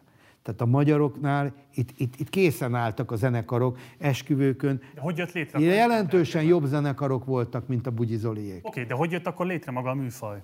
Úgy, hogy ha elmész esküvőre, akkor ezt játszák a mai napig. Tehát ott azt játszák, van nekem egy csíkosgatyám, eladom a mennyasszony, még 500 ér azt én írtam, az, arra azóta nagyon sok esküvő volt, lakodalom van a mi utcánkba. A csipkés kombiné az egy bátor választása volt a Bugyi Zoliéknak, és, és elénekelték a de hát az egy 1938-ban íródott magyar kuplésdal, egy, egy, egy szalonzene. De ez nem onnan jött be, hanem a, a hungarottonnak a töketlensége miatt ez előfordulhatott. De ha ő azt mondta volna, hogy Magyarországon itt van nekünk 10, 20, 50 együtt zenekar lett volna, aki ezt ennél jobban eljátsza. Nem. Mi prűdek vagyunk, nekünk nincs ilyenünk. És az Erdős Péterhez köthető, vagy kihez köthető? Ez, ez, ő, ez az Erdős Péter maga. Erről valaha beszéltél vele? Egyszer beszéltem vele, És mit mondtál neki? azt, hogy, hogy én mondtam neki, hogy nekem van erre ötletem, hogy én ezt meg, megoldom. De ez már akkor volt, amikor berabbantál a kazettákkal. Nem. Még előtte? Nem, nem, amikor a bugyiék, bugyiék nyomták, és akkor, akkor csináltam egyet, eh, a háromszor egy kopét, és akkor 150 ezer darabot eladtak. És akkor elgondolkodtak. Utána már mondták, hogy csinálják, amit akarok, de már gondoltam, akkor majd én is csinálom magam. Már ez a 150 ezer darabot eladott példányszám. Ez már, utá, ez, ez már a sugáráruház utáni korszakból volt. Akkor miért kezdtél közösködni velük, hogyha akkor már a te Hát azért, mert, mert, hát azért, mert azért a, a presztízs, az, bocsánat, a presztízs az a bakelit. A bakelit, meg ha valakit országosan terjesztenek, nem a sugárnál adja el egyenként, hanem mondjuk az összes hanglemezboltba oda bemegyek, és ott van a lemezem, az egy művésznek egy nagyon-nagyon nagy. És ha soha nem merült fel bennük, hogyha már egyébként úgyis együttműködtök, akkor itt van a kazetta, írszámokat, hogy ebből legyen esetleg további együttműködés? Tehát ez ott lezárult?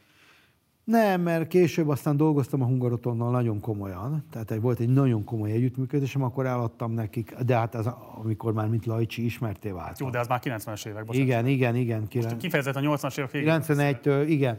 Akkor nem, akkor nem annyira, nem annyira. Amikor az erdős ugye meghalt, és azt követően az utána, utána való vezetés, meg aztán a kóborékhoz is köthető volt, tehát ott dolgoztunk együtt, a, ők már szabadabbak voltak, és ők már pénzcentrikusak. Ők vettek tőlem 12 mastert, különböző előadókat, és ez nagyon nagy pénz hozott egyébként, na, nekik is. Hány jött ki az első kazettád? Hát 23-24 éves 85-ben, 86-ban, valahogy így. Mikor merült fel először benned az a döntési helyzet, hogy te most üzletember vagy inkább, vagy pedig zenészember? Soha mert tulajdonképpen a mai napig sem, én jól meg vagyok önmagamban ezzel a két, két dologgal. Tehát, Tehát egyenértékűnek tartod a két szerepkört az életedben? Nem is tudom. Azt gondolom, hogy, hogy, hogy zenésznek születtem, és zenész vagyok, és a zenész munkásságom kapcsán kerestem meg azokat a lehetőségeket, amit, amit a zene adott de ez mindenkinek adott volt. De a sugáráruházhoz volt, akinek ciki volt kiállni. Nekem nem volt ciki. Nekem nem volt ciki a, a rohadt ö, ö, citromot ledarálni, vagy a kidobott ö, üres üvegeket visszavinni a üveg visszaváltóba. Én nekem nem volt ciki. És a mai napig sem ciki lehajolni egy forintért. Te azt mondtad, hogy akkoriban létezett egy olyan széna, ami egyébként ezeket a zenéket játszotta, és sokkal szélesebb körül, mint ami az látható volt, mert ugye a hanglemez Igen, csak akkor a, a, nem engedte be ezeket. A kultúrpolitika irányítva volt. Tehát az, hogy, hogy most Zárai Vámosit kell hallgatni, vagy éppen Szécsi Pált, a könnyű, könnyű műfajból, tehát azt megmondták nekünk. Tehát megmondták az országnak. Tehát nem úgy volt. Most az ország azt hallgat, ami most is van, van egy ilyen fajta, ilyen fajta dolog, mert ugye ennek a műfajnak nincsen, hogy úgy mondjam, önálló rádiócsatornája, de én azt gondolom, hogy ez a, ez a műfaj, ez óriási, óriási fejlődésen ment keresztül. Ez a Dankó Rádió most már gyakorlatilag azért ennek a hát az, ott azért, nem? Nem, nem. A Dankó Rádióban mulatos zene nincsen, ott inkább a népzene és a népies zene. Ez a műdalok vannak. Műdalok, műdalok operettig, igen, de azért a mi műfajunk nincs képviselve, de nem is baj ez, mert a TV2 ezt helyre tette, amikor a TV2-höz jutott. Csak azért mondom, hogy a TV2-nél én, én helyre tettem, és azért ott, ott, úgy, ott úgy azért úgy rendben, helyre került ez a kérdés. Szóval itt nem csak arról volt szó, hogy te emancipáltál egy ilyen műfajt, ami addig nem kapott semmilyen elismerést, hanem ráadásul még ezeket ilyen innovatív eszközökkel is megtámogattad, például hogy a tévéreklámot szerveztél ezeknek a kazettáknak. Hát igen, ez egy nagyon érdekes dolog volt. Most egy picit előrébb ugrottunk, és annyi pénzt kerestem a kazettákból, hogy, hogy vettem a pasaréten egy lakást magamnak. Folyamatosan ment ez a kazetta másoló, nem? Ez folyamatosan ment. Ezt valaki csinálta neked, hogy te ott álltál, és akkor... Mert én is csináltam, az öcsém is csinálta, a, a családom is besegített, de hát aztán már foglalkoztattunk embereket, mert ez 0-24-be tudott menni. És hát ez az egy géped volt? Ez az egy. És aztán nagyon drága volt a fej hozzá, különböző kapcsolatok kellettek, hogy hogy, hogy lehet behozni, mert ilyen kellett, elkopott a fejet. Annyit. Elküldtük Kölnbe, a gyárba, és azt mondták, hogy ilyet még nem láttak, hogy, hogy, hogy ez mennyit volt használva. Mert de ez egyébként, ez, a, ez az eszköz, ez arra volt kitalálva, hogy mondjuk ö, ö, oktatási segédeszközöket, oktatási anyagokat másoljon, tehát nem, nem elsősorban zenei, tehát zenei minőségre ez nem volt alkalmas, szerintük, de szerintünk meg az volt. de például iskolai segédeszköz, tehát iskolai oktatás, elsősegélynyújtó segédeszköz, tehát több százezreket, de hát azt mondták, ilyet még nem láttak, hogy így elkopott a fej. És aztán ugye meg kellett venni, de hát az majdnem, ha nem is annyiba, de, de nagyon drága volt a fej hozzá, mert az, az volt a lelke, ugye oda-vissza játszó. És aztán nagyon-nagyon sok, sok kazettát eladtunk. Már azt gondolom, hogy nagyon sok pénzt kerestem ezzel, olyannyira, hogy egy lakást tudtam venni. Nagyságrendezmény, hogy hány kazettát adtál el? A mai napig 3,5 millión vagyok túl. De most kazettán cd Amit még te hát ugye, akkor egy körülbelül egy százezer darabnál tartottunk. Százezer darab kazetta, amit te másoltál le. Én, amit én is adtam. 18-asával. Igen. Igen. 12-esével. 12-esével? 12-esével, mert bizonyos sebesség fölött 18 csak úgy tudott, akkor lassabban kellett másolni. Tehát, és inkább a gyorsabbat választottuk, mert kiszámoltuk, hogy ez még lehet, hogy 6 darabbal több volt egy műszak végén. Ez egy nehéz pénz, ez olyan, mint lángos csütni. Tehát ott is, ott se tudsz sok pénzt keresni, de megkerested a magadét. És mindezt úgy, hogy én álltam, és én mondtam azt, hogy tehát a sugárnál ez annyira beindult, utána mentek a skálához, de ahol már egy tömeges rendezvény volt, mondjuk egy, mondjuk egy, egy akkor még nem voltak falunapok, de mondjuk egy, egy bányásznap. Például volt egy bányásznap, akkor oda, oda elmentünk, ott 800 darab kötőjel, 1000 darab kazettát el tudtunk adni. Egy rendezvényen. Csak úgy, hogy oda beálltunk, és annyit mondtam, hogy akkor már hogy tudták, hogy jaj, van az a kisrác, tudod, ilyen izé, extra, éppen énekli a kis ilyen pikáns, adida, didit, azt soha nem énekeltem, de mindig kérték tőlem, mondom, azt nem, nem akarom azt az adida, didit, az olyan, nem, annyira nem akartam kutyába lemenni. Ez hogy voltál képes menedzselni? Tehát azért azt gondolom, hogy részben akár a haglemezgyártóvállalat, akár más gazdasági szervek, hogy te itt a szürke zónában érvényesül. A szürke zónában, pontosan. Ilyen a szürke... mennyiségben, tehát azért érted? Gondolom nem adtál számlát a kazetták után. Nem is volt számla. Hát nem lehetett számlázni. Nem volt, nem, még nem volt számla, még nem, semmi nem volt. Semmi nem volt. Gondolom, ugye? Annyi volt, hogy oda mentünk a bányásznapra, és azt kérdeztem a szervezőtől, hogy mi lenne, ha itt zenélnénk. Jaj, de jó, akkor még több ember jön ide. Mondom, igen, és, és, és áramot tudunk kapni, hogy a erősítőbe kapcsoljuk. Persze, persze, tudtok, tudtok. De nem kell fizetni érte. Mondom, nem, nem, nem, nem, nekünk minden így jó, ahogy van. Utána elmentem a, a BMW-re, a nemzetközi vására, a vásárvárosba. És ott, ott, ott, ott mindenhonnan elzavartak. És oda mentem az Opel, az Opel, az Opel hivatalos standjához, és azt mondtam, hogy, hogy én szeretnék itt zenélni, hogy népszerűsítsem ezt az autót, és a saját magam. Azt mondta, hogy nincs akadálya. Azt mondja, de akkor gondolod, hogy erre kíváncsiak? Mondom, igen.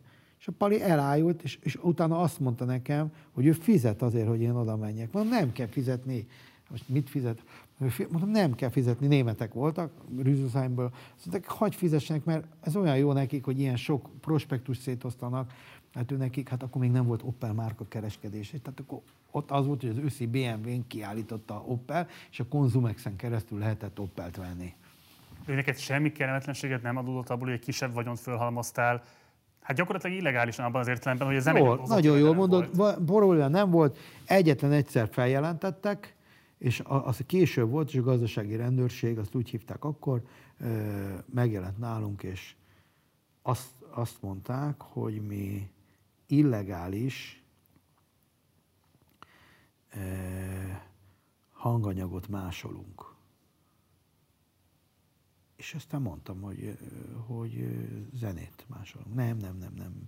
Illegális, szöveges dolgokat, amik, amik ugye talán a rendszer ellenes, vagy nem tudom mik voltak, és akkor megmutattuk nekik, hogy ez volt. Ez az egy, de nem is vizsgálat volt, egy, egy, egy, ilyen, egy, ilyen, egy ilyenre kellett egy nyilatkozatot tennünk, de meg is nézték, és, nem is, és erre kíváncsiak, és elment, nem érdekelte őket. Ez halálos érdekes, amit mondasz, mert közben ugye arról lehet hallani, hogy ugye a szamizdat kiadványoknak a szerzőit, terjesztőit, azt folyamatosan megfigyelték, az összes ilyen nyomdai gépet azt hitték, beszették, vagy azt hitték, hogy ez az. Azt hitték, hogy ez is az. Téged közben ezekkel a kazettákkal nem tudtak megfogni, közben százezer darabot Kiröhögtek. Hát akkor az ellenzéknek is ezt kellett volna igazából használni, és így terjeszteni az igét. Hát te, engem kiröhögtek ezzel. Hát értékesíteni is tudtad. És jól kerestem. És jól kerestél belőle. Na, hogy visszatérjünk a feltett kérdésedre. Összejött a lakásom, és ezt arra gondoltam, hogy nem tudok másképp tovább lépni ebből, csak úgy, ha egy nagy kereskedelmi hálózatot létrehozunk. Ez azt jelenti, hogy... Hányban volt? 88, 89? Igen, igen, igen, igen, körülbelül. És hát akkor már egy, már egy kiadói engedélyt is ki tudtunk csikarni, tehát akkor már kellett papír hozzá, mert, és meg is adták a magánkiadásoknak. Elsők közt voltam bejegyezve, és akkor azt kérték, hogy, illetve azt találtam ki, hogy felteszek mindent megint egy lapra, megint. Most visszagondolni, hogy ez egy mekkora döntés volt. Apám hányat szorongott össze, ugye? Mert amikor mondtam, hogy eladom a lakásom, akkor Jézusom, fiam, hát egy ilyen szép lakást össze, hát más egy ilyenbe, egy, egy, egy életmunkája alatt nem szed ilyet. Tehát a fiam, a legjobb környéken laksz, Pasaréti téren. Mondtam, apu, nyugi, ezután házat veszek. Meglátod. Még sem szokták meg a vállalkozó szellemedet? Nem, nem, sőt, mindig féltettek. És aztán azt mondták, hogy, a, hogy csak úgy tudok a televízióban reklámozni, aki későbbi munkatársam volt a Pócsik Ilona, eh, a kereskedelmi igazgató volt a TV2-nél, hogyha előre kifizetem. A gyártást is ugye már nem tudtunk a polimertől annyi kazettát venni, mert már ez már nem az a kategória volt. Eh, mondom, hogy akkor azt mi egy 20 ezer darab kazettával indítottuk a kereskedést, azt lemásolni, már mi nem tudtunk annyit másolni, már külsőket be kellett vonni bérmunkába,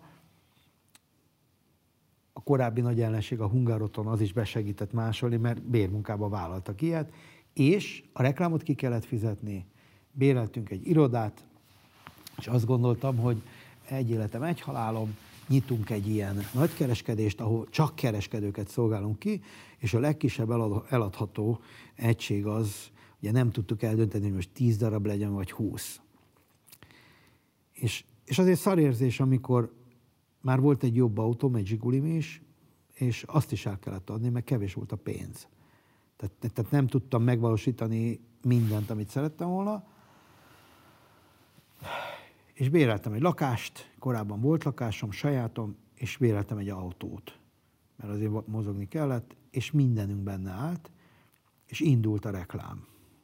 Na, akkor azt nézzük meg, hogy mi indult el pontosan. Elmondom. Jó? Elmondjam? Nézzük meg. Én, én, várjál, én t- emlékszem rá, van szerencsém, de önnek is lesz, ha kazettát Lajcsitól vesz. Lássuk. Nem így van?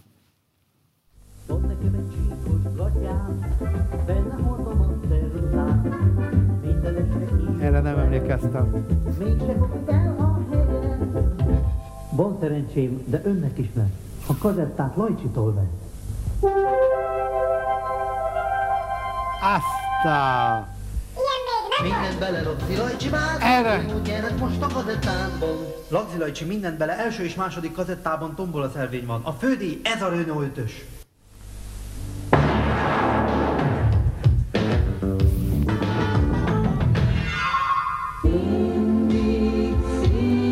Megjelent Lajcsi, hidd el szép az élet, nosztalgiás lágerek és trombita szóló.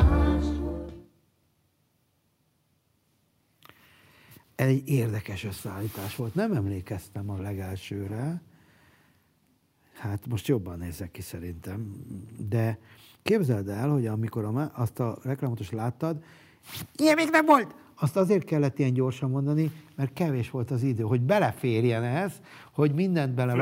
Igen, fölgyorsítottuk azt, hogy ilyen még nem volt, mert nem, nem jöttünk a 10 másodpercből, és hát ugye az már egy másik kategória volt. Na hát itt két dolgot láttunk, hármat, ami nagyon érdekes, hogy egy történet, és utána rámegyek arra az autós dologra, mert az, az se egy hétköznapi dolog. Hogy a, amikor, amikor tényleg le vagy gatyásodva, mindent eladtál, és van egy halom, egy, egy, annyi, annyi kazettád, mint ez itt a teljes stúdió, és hát péntek óta, már pénteken elindult a reklám, még az Árkus a parabolába jó kiparodizált, érdemes lett volna megnézni, hogy ne tessenek sietni, Lajcsi kazettait nem kell megvenni, hát ez maga a fertő, maga a kulturális botrány. Ezzel a reklámot csinált nekem, szegény anyám sírt, mert ugye látta tévébe, de hát mindenki kereste azt, ugye, ami tiltva van, az az, az, az érdekes.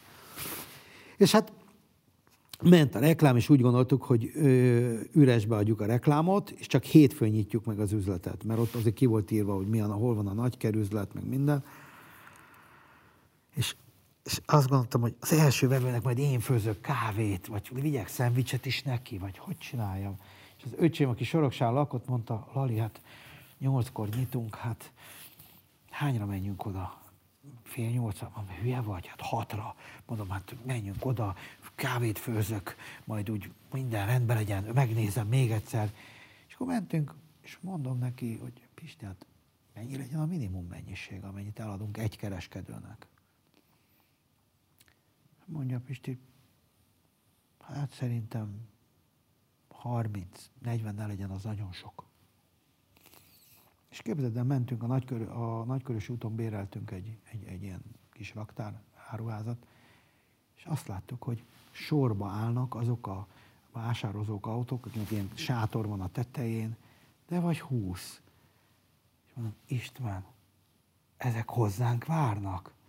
Vagy itt van valami más, valami karosszéri alakat? Nem, nem, nem, felfoghatatlan volt a sok siker után, hogy ez is egy siker.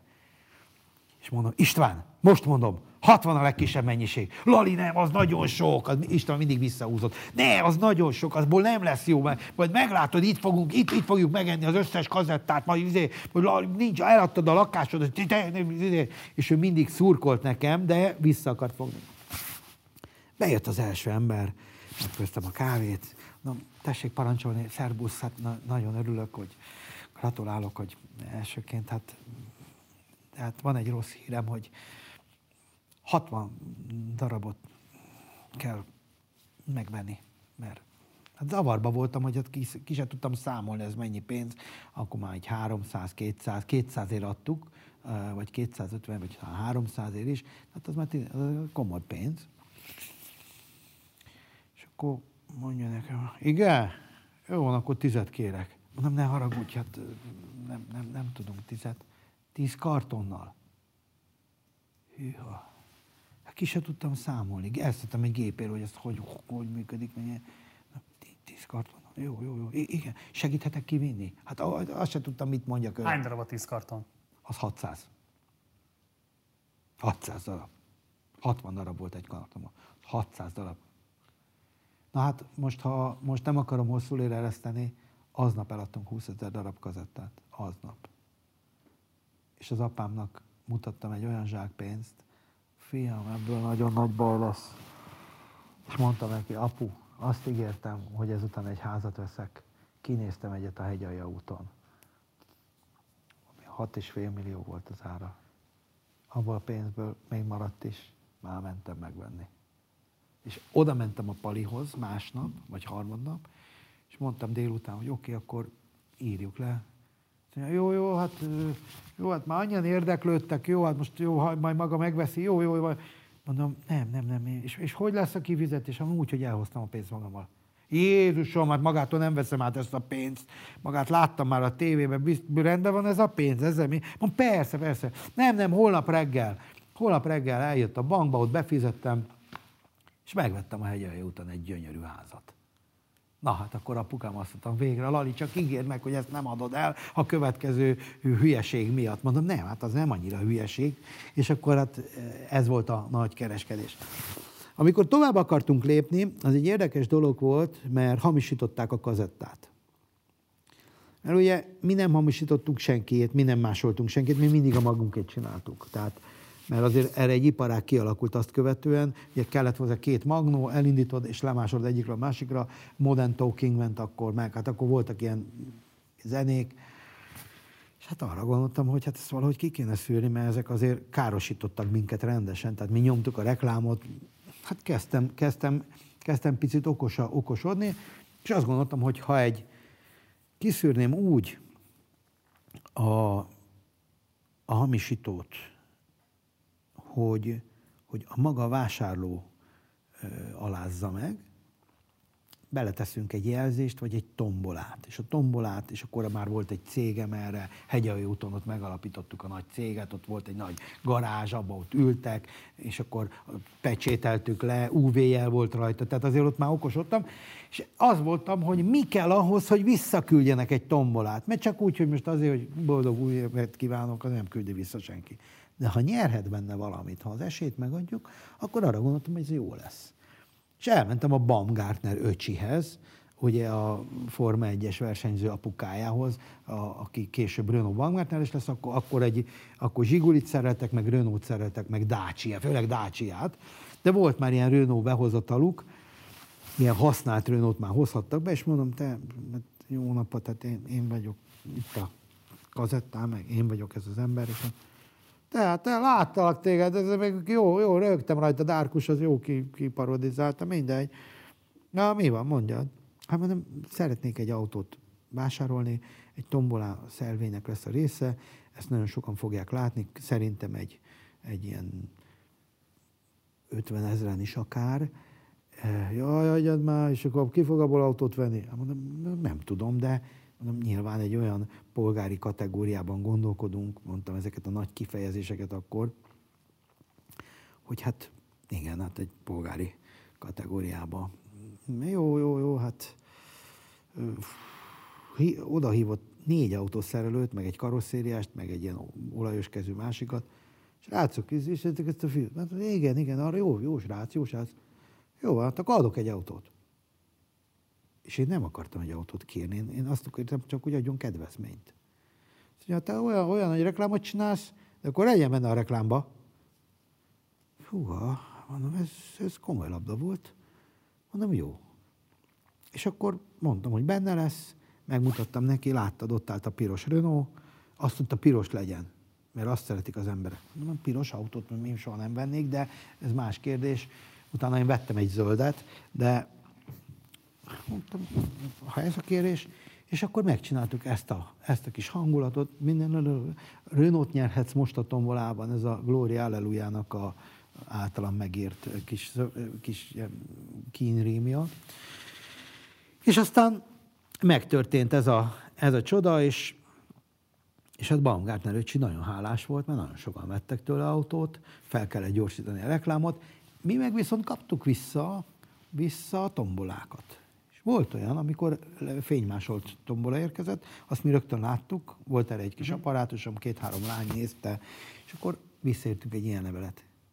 Kedves kazetta tulajdonos, ön sajnos nem az eredetit vásárolta meg, így nem vehet részt a sorsoláson, és nem is nyerheti meg. De ha legközelebb mi küldhetünk önnek, akkor biztosan nem kerül helyzetbe, kérjük, cserélje vissza a vásárlás helyszínén.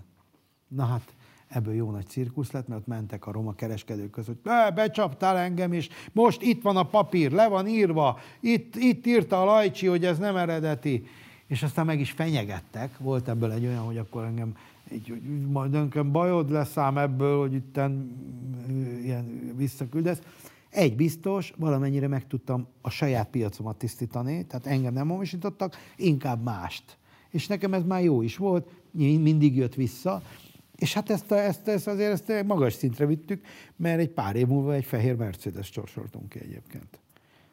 Említetted ezt az árkus paródiát, és szeretném, hogyha beszélnénk erről egy kicsit, hogy téged hogyan fogadott az elsődleges nyilvánosság. Ugye te a tévében szerepeltél mondjuk a három kívánságban 80-as évek végén, de igazából nem voltál egy komolyan vett szereplő, sőt kifejezetten a mostani kor kifejezésével illethetlek, egy ilyen trash celebritásként voltál kezelve. Ez téged hogy érintett? Én, én, ezt, én ezt kellő intelligenciával és kellő, kellő, kellően kezeltem. Nem okozott semmilyen keserűséget benne? De, de, de. Főleg az, anya, az, hogy a szüleim azok ugye, akik megálmodták, hogy majd én karmester leszek, meg tanár, hát azoknak ez nagyon nehéz volt. Nekem is azt gondolom, hogy többre voltam hivatott, mint hogy a lábukat belém töröljék, de én azt gondoltam, hogy a szorgalmammal meg fogom tudni ezt változtatni, de nem tudtam. Tehát nagyon sokáig nem tudtam.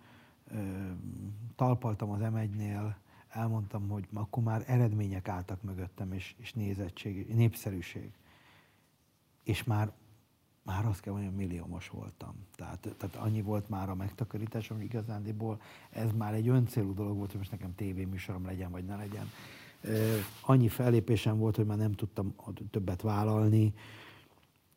Bármelyik, nekem mind a 18 kiadványom, ami megjelent, vagy 18, összesen 20, mert volt válogatás, ahol az mind arany, gyémánt, platina, tehát minden, amit lehet, azt megkaptuk. Tehát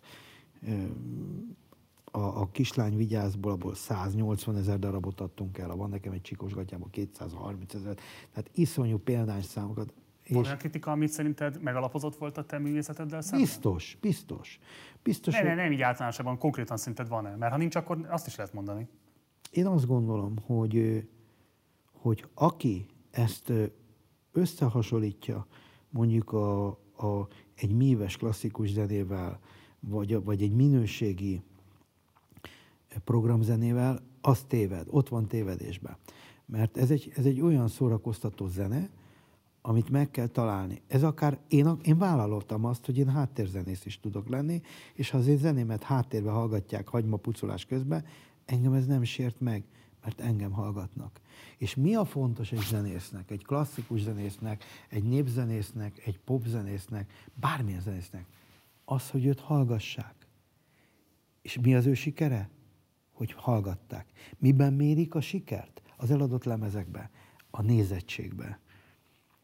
És aztán nem tudom, a TV2-ről akarsz-e beszélni? Eszem, de még, még haladunk oda. Szóval lenézték ezt, lesajnálták ezt a műfajt. Mert hadd kérdezem meg, hogy melyik részét, tehát hogy te melyik kritikával találkoztál inkább? Az, ami ennek a zenének a zenei minőségét, a szövegnek a minőségét kritizálta, vagy inkább az irítségét fogalmazta meg ezen keresztül, hogy te tízezreknek, százezreknek voltál, Kényelmesebb volt, kényelmesebb volt nekem azt gondolni, hogy ebben az irítség van, de ugyanakkor az én zenei tudásomat ezekkel a műveimmel nem használtam ki. Ennél sokkal többet tudok. Meg sokkal többet tanultam. És sokkal... De ezt te tudatosan skáláztad le? Mondhatnám úgy is, hogy tudatosan butítottam a zenei világát? Én beleszerettem ebbe a dologba. Én, én jól érzem magam. De jól éreztem magam akkor. miatt, vagy mi miatt? A közösség, igen, az interakciója miatt. Volt egy állandó kapcsolatom velük, egy éltetett, ünnepelt sztárá váltam, és, és, és ugye a másik oldalon meg nem tudtam belépni. A stúdió volt egy ilyen, pro, hogy a Vinkóval volt egy beszélgetésem, ő föltörte ezt a diót, mert ő bevitte, bevitte. Azt mondta, hogy ez, ezt már nem lehet ettől eltekinteni. A Fenyő János egyébként ő jó barátom volt, ő segített ebbe. Hát ugye ő nem arról híresült el, hogy ő kazettákat, de hát ugye videó kazettákat ő másolt, és ő vette meg az első videókazettámnak a jogát. És velem tisztességesen el is számolt. Tehát lehet rám, biztos mondanak rá ilyet, olyat. Én nagyon, nagyon sokat tanultam tőle, és ő volt az első, aki engem címlapra tett a nőklapjába. Tehát ő volt a legelső, azt, ővé volt akkor a nőklapja után, és azt mondta, hogy, hogy ki mást, és ott is volt belső, az Ungvári Tamás például ellenezte ezt, mert ő tanácsadó volt. Azt mondta, ne, ne, ne, eddig nem menjünk el. Aztán a Vinkó szerepeltetett, ő is rengeteg tanácsot adott, hogy, hogy nem így kell kinézni, hogy egy művészt onnan lehet megismerni, hogy olyan ruhákba jár, nem amit a piacon épp utána dobnak olcsón, hanem hogy mindig legyen egy olyan darabom. Nyilván hát a mai, mai megjelenésem, és hogy, hogy nem hétköznapi, ezeknek a magjait ott ültették el, ott tanultam meg. Engem nem tudott senki arra, hogy én hogy legyek menedzser vagy producer. Én beletanultam ebbe. Viszont mindig figyeltem, mindig más embereket figyeltem, hogy ezt hogy kell. Láttam ezt Németországban is, ott egy konzervatívan, és én, és én jól érzem magam a bőrömbe, de, de hát kaptam azért elég sok hideget, meleget. Az is kérdezem ezt, mert a te zenei karrierednek az elindulása és hatalmas felívelés, az ugye egybeesik egy ö, drasztikus gazdasági krízisével az országnak, amikor a bérből és fizetésből élők masszív elszegényedése zajlik az országban. Neked volt valaha tudatos szerepvállalásod abban, hogy te ezeknek az embereknek, a rendszerváltás veszteseinek vagy a szórakoztató személye? Hát én vagyok az ő lajcsiuk. Tehát én nem akartam több lenni, én nem akartam föntről énekelni, én, én, én egész egyszerűen az akartam lenni, akivel azonosulni tudnak. Ilyen hanggal, más is tud énekelni. Mégis én lettem a Lajcsi, mert én szolgáltam ki őket. És ez nagyon fontos, hogy hiába akarsz valahol Wellington Bélszint készíteni, ha az a közönség a fasértra kíváncsi. És azt gondolom, hogy most ezzel a gasztronómiai hasonlattal el is mondtam, hogy az egyikbe benne van mondjuk hat munkaóra, a másikban meg egy. Ez lehet, hogy az én minőségi munkámat is minősíti, mert nem egy vonós négyes, vagy nem egy, nem egy, nem, nem egy olyan kísérlettel vagyok. Ennek ellenére erre nagyon sokan kíváncsi voltak. Kíváncsiak voltak. Nekem a szerepvállalásom azért volt, mert például én voltam az első, aki ingyenesen a Hősök terén gulyás, gulyást osztottam. De akkor már olyan ismertségem volt, hogy fölhívtam azt az, azt az alakulatot, ahol én sorkatona voltam, ahol kiképzést kaptam Aszódon, ők voltak a hátországvédelem, hogy tudnak -e ebben segíteni. Uh-huh. De én nem azt gondoltam, hogy itt, hát ebből a dologból akartam egy ezer, ezer főre főzni. Gondoltam, úgy illik, meg, szegé, meg, meg, a családom is olyan volt, hogy a, a, nálunk az utcán mindenkit megkínáltak pogácsával. Meg, meg, tehát ilyen volt, a, a, mind a, egész család ilyen volt, hogy mindenkinek adtak, ami, a, vagy mindenkinek segítettek. Ha, a kicsiből is, de hát ha egy pogácsával, akkor egy pogácsával. Tehát nem, nem vettek neki ruhát vagy más, de egy pogácsa mindig volt. Vagy egy pohár bor, apám meg mert volt kis szőlőnk, és akkor bor, és akkor így áll egy pohárral. És és ezer főre terveztük, ugyanakkor annyi, annyi dolog jött össze, hogy ingyen jött a honvédség, a honvédség kivonult, jöttek, jött ez, jött az, egy hentes is beszállt, hogy 5000 embert ott, ott, ott, ott ki tudtunk elégíteni. Ezt követően a magyar televízió változatlanul elhajtott. Tehát én a Vitrainál házaltam, tehát annak ellenére, hogy már... De miért, bocs, tehát hogy miközben azért a táncdal zene az volt, tehát Korda Gyuriéknak adtak A teret. Korda Gyuri volt a vonal, tehát azt mondta, hogy addig, ők addig mennek, de, de már... miért? Tehát mi, mi, mi választ el szerinted téged Korda György zenéjétől? Én nagyon tisztelem a Gyurit. Vulgaritás? Ö, nem, nem biztos. Tehát én akkor, akkor azért, meg én lehetett volna ezt egy fésült változatba. Tehát én amikor, amikor televízió elnökökkel, a Hankissal is találkoztam. A Hankis, ő nagyon, na, ő, hát ő, ő egy európai gondolkodó volt. Ő azt mondta, hogy igazándiból ő, ő neki, mint elnöknek, nem, nem, ő, nem, ő nem, nem adhatja ki utasításba. Ezt értsen meg a működését a televíziónak. Az Étényi Lili segített, aki a felesége volt, és egyébként az a fenyőnél dolgozott, hogy azt mondta, hogy ő nem, ő nem így, nem utasíthatja, tehát hogy a szórakoztató osztály, ha úgy dönt, és ezért volt egy, egy európér tehát nem döntött úgy. Sajnálhatják, mert egy, nagyon nagy nézettséget tudtam, meg később én dolgoztam az m tehát volt az életemnek egy olyan része. Az a Super csak, is. Csak mondom, de, de sajnálhatják, de nem engedtek be ezen az ajtón. Azon nem, de egy másik ajtón beengedtek az m be és az emblematikus tévés szereplésed a 90-es évek elejéről. Az most nézzük meg ezt, Na, amikor az? elmentél a Friderikus showba. Hú, igen, az, az nagyon nagy emlék volt. Egy sokak által nagyra tartott, sokak által semmire sem becsült műfaj koronázatlan királyát jelentem be. Következik Lagzi Lajcsi, no meg pár perc, lakodalmas rock!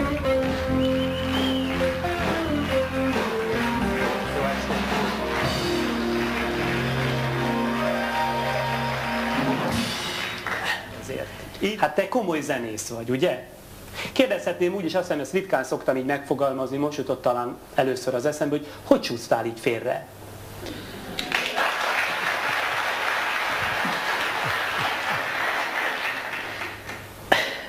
Hát... Szóval én azt olvastam a különböző kritikákban, hogy azok a szövegek, amelyeket Lagzi Lajcsi szó szerint idézem kipottyant magából, ezek egész egyszerűen írta például az egyik kritikus, olyan szövegek, hogy az ember reggelente három perc alatt szükségletének végzése közben is képes ehhez hasonlókat írni. Miután te komoly zenei végzettségű vagy, nem szégyenlek téged az egykori osztálytársai? De nagyon. De nagyon szégyenlek. Igen, ez egy, ez egy eszenciája volt azért egy 17 perces beszélgetésnek, a válaszaimat nem tudtam megadni, nem láthatta most a néző, de majd megnézi az interneten, mert azért nem válaszoltam rosszul. szerintem. Nem, egy nagyon szerény. Visszafogott voltam, visszafogott voltam. Nagyon nagy... Zavarba jöttél. Hát Figyelj, olyan kérdéseket tett föl, amit korábban soha senki a pofámba nem nyomott. Ugye ezzel együtt éltem, de azért, és a Fridi azt mondta, ő nagyon aranyos volt, hogy mondom, te most engem izé keresztre akarsz feszíteni, vagy mit akarsz itt ebben a műsorban? Azt mondta, tulajdonképpen veled vagyok. De hát azért ezt szárazon nem úszod meg. Nem is értettem, mit akar mondani ezzel. Nagyon elő volt készítve, bementem, hát azért ennek a műsornak a végén a Mécs Károly felolvasta a Van nekem egy Csíkosgatyám című verset, és előadta, mint egy költeményt. Hát ezt 5,5 millióan nézték, és azt gondolom, hogy ekkora reklámot semmi nem hozott, mint ez. Én gyerekkoromban emlékszem erre az adásra. Én másnap, másnap tényleg az, utca, az, az utcasarki zöldséges is azt kérdezte, hogy jaj, hát milyen csúnyán beszélt veled. Tehát ez valami olyan átütő volt, mindenki óvott, mindenki azt mondta, ne menjek el. Mondtam, miért ne? Miért ne? Hát valamit csinálok, valamit felvállalok. Éreztél valami olyasmit, hogy ezek a kritikák, amik megfogalmazódtak a te vélt vagy valós minőségbeli deficitjeiddel kapcsolatban, hogy ezek inkább szólnak a te hallgatóközönségednek? Tehát, hogy a velük szembeni Ez- ez esetleges lenézésüket fogalmazzák meg azok, Ez akik- így van, és ez, ez a fő probléma, ez így van, és, ezt, és, a, és aki lenézi a közönséget, hát az nagyon, ott, ott nagyon nagy probléma van. Te is most azért furcsán fogalmaztál, mert miközben azt mondod, hogy Na. te kiszolgált egy létező igényt, azért azt hasonlítottad, hogy hát ezeknek az embereknek csak a fasírt kellett, nem a... Nem. nem én azt Élszín. mondom, én is szeretem a fasírtot. Tehát én magam is, magam is szeretem a fasírtot. Ezek az emberek úgy szocializálódtak. Tehát nem, milyen ruhánk volt. Nem volt, nem volt lila, ilyen cipő, hanem volt fekete cipő, meg barna cipő, meg talán szürke cipő. Tehát egy egész más világban ültünk fel.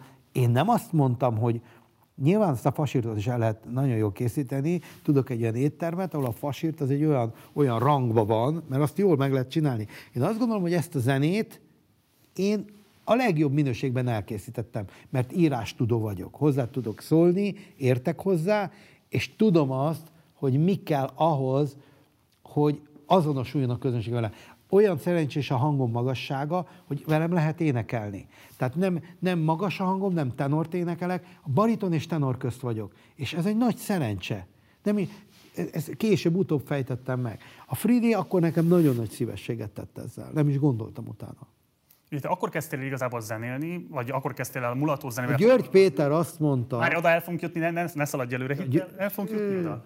Tehát a 80-as évek közepén kezdtél el mulató zenével foglalkozni, amikor, és azt ilyen kultúrakutató, antropológus kutatást szeretnék idézni, hogy ez egy olyan időszaka volt a, a kelet-közép-európai régiónak, amikor még a melósoknak volt pénzük például elmenni lakodalomba, mulatságba, táncmulatságba. más ajándékot adni, pénzük és erre, még amikor elmentek... zenére elmenjek. és- Várj, bocsáss meg, és csak azt akarom hogy amikor ez a Friderikus Sós felvétel készült, amiről most beszélünk, 90-es évek eleje, ez a teljes beszakadása Igen, de annyi pénzük mindig volt, mert úgy szocializáltak, hogy a búcsúból viszek ajándékot. Onnan kell vinni, a, amikor egy, a búcsú, ahol a falu összejött, ott főztek, onnan kellett búcsúfiát vinni, és mit vittek? Lajcsi kazettát. És ez az én Ez szerepemben... nálad hogy csapódott le? Tehát ezt akarom kérdezni, hogy te éreztél bármifajta azonosulást ezekkel az emberekkel, hogy minden egzisztenciális beszakadásuk mellett te vagy az, aki valami fajta enyhülést, vagy valami fajta vidámságot képes adni az Pontosan. egyébként rendkívül nyomorult életüknek, amiért senki más nem vállal felelősséget. Én voltam ennek a rétegnek a szórakoztatója. Vagy lehet, ha, ha úgy tetszik, a bohóca. Milyen A közösség? zenész, tudod a vállalni? zenebohóc, az egy nagyon fontos szerep. Én ismertem az ötvös, a, a van másik tromb, azt nagypapám tanította trombitálni. És, és én őt személyesen ismertem, sőt, volt egy produkcióm a Dáridóba vele, e, és, és a, ő elmondta, hogy komédiásnak lenni, az egy nagyon kiválasztott dolog, és azt ne felejtsd el. Mondta, mondta ezt ne felejtsd el. Engem megnevetne, e, velem együtt nevetnek, és együtt sírnak. Mondta ezt az ötvös bohóc. Milyen közösséget tudtál vállalni ezekkel az emberekkel? teljes közösség, minden nekik köszönhetek. Tehát azt, hogy ma egy ilyen autóba ülök, ma ilyen életem van, ezt én ezeknek az embereknek köszönhetem. Én mindent nekik köszönhetek, éppen ezért, éppen ezért, amikor nekem azt mondta, azt mondták egy, egy, egy ilyen busz, megálltam egy benzinkútnál, és egy, egy bu- buszból leszálltak az emberek, és épp azt hiszem a hét hófehérkes, a hét törpék, törpikékből csináltam egy ilyen dalt, azt mondták, aj csikám, ez akkora húzé volt, ez kátrány, ezt ne is csinál ilyet. Úgy szégyeltem magam, akkor kaptam először így a pofámba ilyen kritikát, mert mindenki mondta, ő nagyon jó, csíkosgatja, izé. és ott elmondták, hogy jaj, ne csináljál már ilyen átdolgozásokat, ez nagyon szar volt, ez nem jó, ez így se jó, úgy se jó hogy arra a benzinkútra emlékszem, az Anna hegyen volt, nem mentem oda két évig. Annyira, annyira olyan volt, mint a megégettek volna. De teljes. Én, én ennek a rétegnek és ennek a közönségnek a komédiása vagyok, és voltam, és leszek. A dalszövegéddel kapcsolatban fölmerült-e valaha az a vált, hogy ez szexista? Abban az értelemben, hogy tárgyasítja esetleg a nőket, a férfi vágyak ilyen primér kielégítését Hát nem. propagálja. Volt-e valami fajta gondolatod erről, hogy ez szerinted Én, én márból visszanézve hogy ítélhető meg? Tudod, miért le, mondtam az elején a Lagzi Lajcsit. Tehát a Lagziba azt a hangulatot próbáltam megvalósítani a, a, a felvételeken is, és a, az egész ízlésvilágba, nem ilyen tudatos voltam akkor még, de most így fogalmazom, ami éjfél után történik. In medias res. Beleugrottunk a közepébe. Tehát nem azt vártam meg, hogy felépítjük éjfélig a hangulatot egy buliba, hogy először eljátszuk a Midő Havanába hajóra szálltam, én lehoznám neked a csillagokat, egy keringőt, utána a Marina Marina, és aztán majd jön a van nekem egy csíkos gatyám. Nem. Én azt mondtam, hogy ott kezdjünk, és azt a részt fogjuk meg, mert ez egy olyan kis tiltott gyümölcs volt. És ezért tudott a 3 plusz 2 sikeres lenni. Mert be tudott úszni azon a nem létező alagúton, amit a kultúrpolitika eh, ha- hagyott. És, és azt mi is megcsináltuk volna. Irigy, irigyek voltunk, hogy nekünk miért nem engedték meg. Nekünk, nekünk van ehhez másik dalunk, nekünk lett volna itt másik összeállításunk. De nem. Ö, Isten éltesse őket, de, de, de ez, ez másképp alakult. Én azt gondolom, hogy, hogy szexista nem, mindig egy kicsit pajzán, jópofa, olyan, olyan voltam, amilyen, ami- én egy nagyon vidám családban éltem. Humorosak voltak, jópofák voltak, nem ilyenek, mint én, tehát én azért elfajzottam egy picit. Hogy süllyedtem ilyen messzire, mondta Fridi az előbb. Hát valóban, valóban, én, én, egy, én egy ilyenné alakultam. Másként kérdezem, szerintem is, tehát ez a pajzánság volt az, amit te mondtál, de legkésőbb mondjuk a MeToo korszak idején nem merült föl benned az, hogy lehet, hogy ez nem pusztán csak pajzán volt egy-két dalod, hanem kifejezetten így esetlegesen a férfi erőszakot normalizálhatta a nők kárára? Nem, nem, nem. nem. Ezt túlzónak érzed? Hát ezt túlzónak. Miért van valami olyan dalod? Mert mondd, hogy mire gondolsz, mert nem, nem, nem, nem, nem, nem. Sőt, sőt, sőt, mi- mindig a, a nőkkel való tisztességes, és mindig a, hát igen, igen, azért voltak az A anyósokról. kombinét, a csipkés kombinét. Azt nem én énekeltem. Melyik volt akkor a másik dal, bocsáss meg a A csíkos? csíkos gatyám. Benne voltam. Három akrék apró kavics, megfogom a csével a szoknyádban is, ha megfogod, mit érsz vele, tele lesz a markod vele. Hát ez talán egy fizikai változást fogalmaz meg ilyen finoman, hogy ugye mi van a fejedből, a vér máshova áramlik. Én azt gondolom, hogy nem, nem. Anyósokról, anyósokról nagy pofája van, kecskeszakállas nagyanyósom, látja már az anyósom világig. Anyósokról írtam rosszat, de divat volt az anyós szídni.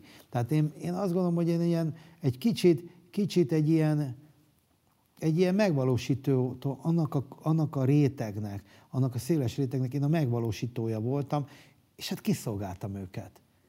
De nőkről nem énekeltél, tehát mondjuk a nők hogyan szeretnének mondjuk szexuális kielégülésben részesülni, itt alapvetően a férfi kielégülésről énekeltél.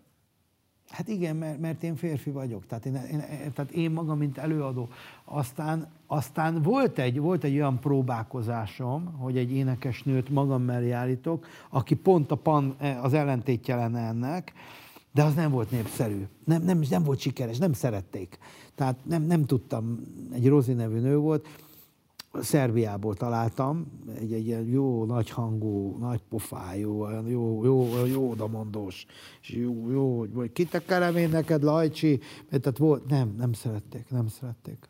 Most nézzük meg egy bejátszást, egy kicsit előreugrunk az időben, abból a műsorból, ami belőled valóban szupersztárt csinált Magyarországon. Akkor ez a Dáridó lesz. Ez a legnézettebb műsorok egyike Magyarországon, és aztán beszélünk majd arról, hogy ennek pontosan mi volt a jelentőség, de azért nézzük meg egy részletet belőle, mert ezt a műsort nézik olyan emberek is, akik nem is biztos éltek még akkor, úgyhogy most nézzük meg azt, hogy hogy nézett ki ez a Jó. Dáridó.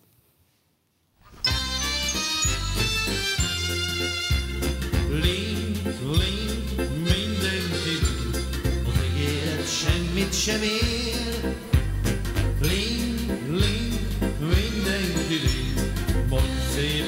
És ott az apukám, és ott az anyukám. Őszhajú az apukám, és barna az anyukám. Ez az apukám.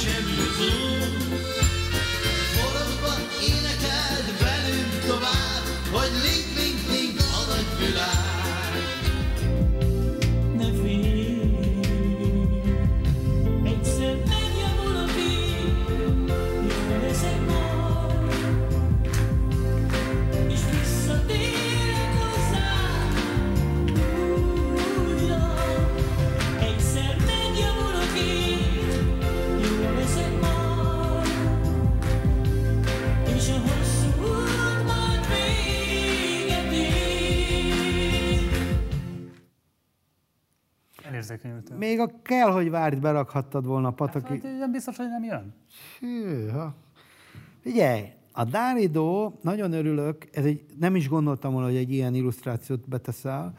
Ez egy német dal, ezt a Trink Brüderei Trinknek a adaptációja, tehát minden összevág azzal, amit elmeséltem, hogy én hol szívtam magamba, mit láttam Németországba, és amikor lehetőségem volt, de ez egy művésztársamnak, aki már nem él, azért nem mondom meg, hogy ki, ő lemondta a fellépést, és akkor írtam ezt a szöveget, hogy mindenki rink az ígéret semmit nem ér.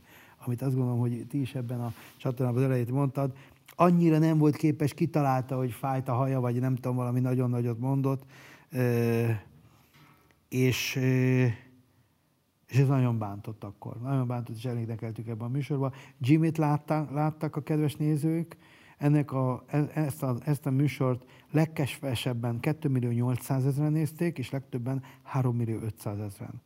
Egyetlen műsorban szerepeltem, amit többen néztek, az a Friderikus Show volt, de akkor még csak kettő darab televízió volt. Alapítója voltam a TV2-nek, és a TV2 arra kért, hogy csináljuk egy műsort, de nincs pénzük. És mondtam, hogy nekem van. Engem most, most, most, most, most mennyibe kerül. Hát mondom, így nem akarom megmondani, mert ugye, hogy mennyi egy műsor gyártása, az nem egyenlő azzal, hogy mennyit ér az a műsor. Tehát azt gondoltam, ha ez jól sikerül. És azt mondta Tolvaj Ferenc, akkor még vezérigazgatónak szólítottam, most már barátom, hogy, hogy, hogy csináld meg nekünk, és utána, ha jól sikerül, megállapodunk, ha meg nem úgy sikerül, akkor hát akkor, akkor köszönjük. És akkor mi történt? Lement szilveszterkor az első Dáridó, megír, annak írtam a főcímét, Szervusz itt a Dáridó, kedvünk mindig jó. Énekelt, hogy Dáridó, nem lesz untató. Kismama, az a feleségem volt, és a nagypapa az apám, itt dáridozik már, tehát ebben nem voltak ilyen szexista szövegek, uh, inkább, inkább ilyen, ilyen, ilyen jó, jó családi feelingre hangoltuk a dáridót, és ott már, ott már ebbe, egyébként visszább is, tehát ott, ott, már, ott már nem kerestük a, a, a, a végeket, és elkészült ez a műsor. És képzeld el, ugye a AGB nézettségét, azt mindig az első munkanapon kapta meg a TV2 akkor is, és hív a titkárnője a Ferencnek telefonon, hogy hát Lajos, feltétlenül meg kéne jönnöd. Mondom, mondom de hát itthon vagyok, boldogasszony pusztán, meg izé, hát be kell jönnöd, mert itt nagy dolog van. Mondom, milyen nagy van? Ekkora bukás volt a műsor? Hűha. Jó, jó, jó. De, de gy- gyere, mert nagyon várunk. Bejöttem. A Vujtit Rugykó fogadott a folyosón, és azt mondta, Lajcsi, ez egy média történelem, 77%-os ser volt. Ezt a mai nézőknek azt, azt jelenti, aki most nézi, hogy az össztelevízió nézők 77%-a nézte a szilveszteri Dáridót.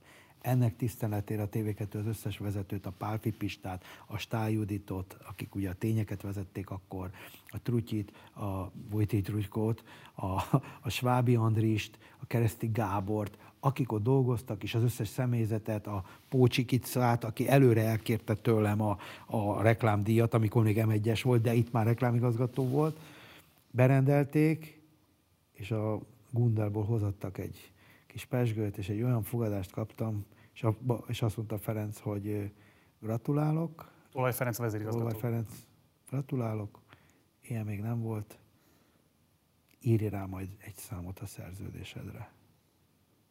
Fú, kiráz a hideg, de, de nem, nem éltem vissza a helyzet. mennyit írtál rá, mondd el most már ennyi idő után elmondhatod. Ugye, nem kevés pénzt kaptam, Nagyságrendet, na, Lajcsi. meg fogom mondani, mindjárt csak, csak érzékeltetni akarom. Érzékeltetni akarom, hogy hetent 40 adást rendel, tehát évi 44 adást rendeltek meg. Az kegyetlen nagy szám. Hát minden pénteken. Én, én, én, én úgy gondoltam volna, jobb lett volna, ha 72-t rendelnek, de annyi hét nincsen, ugye, és nyáron volt egy szünet, tehát 44 adást rendeltek meg évente, és a műszaki gyártás nem az én feladatom volt. Sok gázsit nem kellett kifizetni, a dalokat följátszottuk, stúdió, erre meg volt a rutinom, akinek kellett fizetni,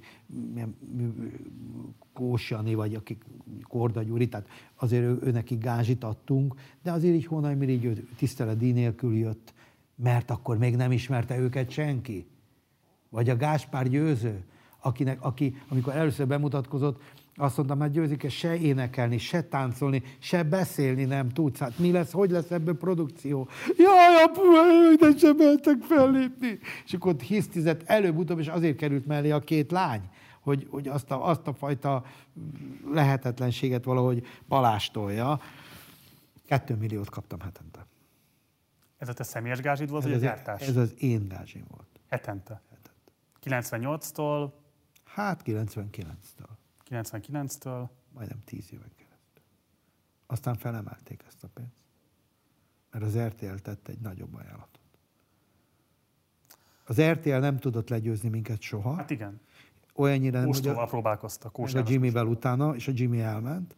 De a Jimmy tőlem kérte a tanácsot, azt mondtam, hogy az egészséges versenyek része, és a te győzöl, mindig néztem a műsorát, volt, amikor úgy én nekem jobban tetszettek azok, de hát a Jimmy más, ugye egy más húrokat pengedített, és hát nagyobb pénzből készült a többi technikai kivitelezése ott az RTL-nél. Én, én e, hát ez nagyon sok pénz volt. Tehát ez, az, ez, ez, ez, ez, Pláne akkoriban. hát igen, akkor, Ma se kevés. Sőt, akkoriban, akkoriban csak, hogy éreztessük az emberekkel, egy Suzuki 98-99-ben 980 ezer forintba került. két Suzuki ára egy hét alatt neked bejött. Tisztán. Ennyit, ennyit kaptam, igen. Ez a nyereség. Mert ugye ez a test személyes gázsid, és minden más is fizetve volt. igen. Csak ha már ezt így földobtad, engem érdekel, tisztességes dolog a te akkori erőfölényedből, hogyha jöttek a friss produkciók, és nem fizettél nekik, mert azt gondolod, hogy a megjelenés az épp elég gázsi? Figyelj, ez az én gázsim volt. Eh, Nem, most arról beszélek. Várj, várj, várj, így fogok válaszolni rá. Ez az én pénzem volt. Én, amikor a TV2 idehozta a Demis Russos, és kifizettek egy zsák pénzt neki, én mondtam, hogy nem kell gyerekek, nincs rá szükség. És bebizonyította, a legnézettebb műsorunk az volt, amikor a Zámbó, Pataki és a Lajcsi szerepelt. Volt egy ilyen műsorunk, és ez, ez, eznek volt a 33%-os ratingje, és 77%-os helye. Tehát ennek volt a legmagasabb, akkor azt 3 millió 300 néztek. És mondtam, hogy hazai sztárokra, csak erre már a szerkesztőség úgy állt föl a TV2-nél, hogy, hogy már voltak ugye lemezkiadókkal, és akkor a lemezkiadó azt mondta, hogy nekem a lemezeladásból bejön a pénzem, én oda küldöm a művészemet.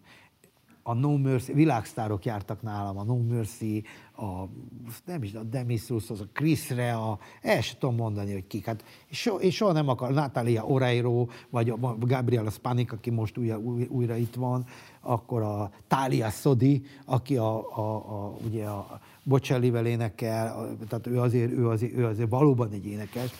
De hát nem akárkik jártak nálunk. A Havasi Balázs nálam mutatkozott be. A Zorba a görögöt zongorázta. A Havasi Balázs, aki ma non plus ultra. A Mága Zoltán nálam játszott először. A Bódi Guszti nálam szerepelt először a televízióban. Én azt gondolom, hogy én egy olyan tükröt tettem oda, Én senkitől, mert volt olyan, volt olyan csatorna, meg olyan zenei műsor, ahol pénzt kértek azért, hogy szerepeljen valaki. Én ezúton is mondom, álljon elém az, aki tőlem valaha, valaki nekem adott pénzt azért, hogy szerepeljen. Mert ilyen nem fordult elő. Ilyen nem volt.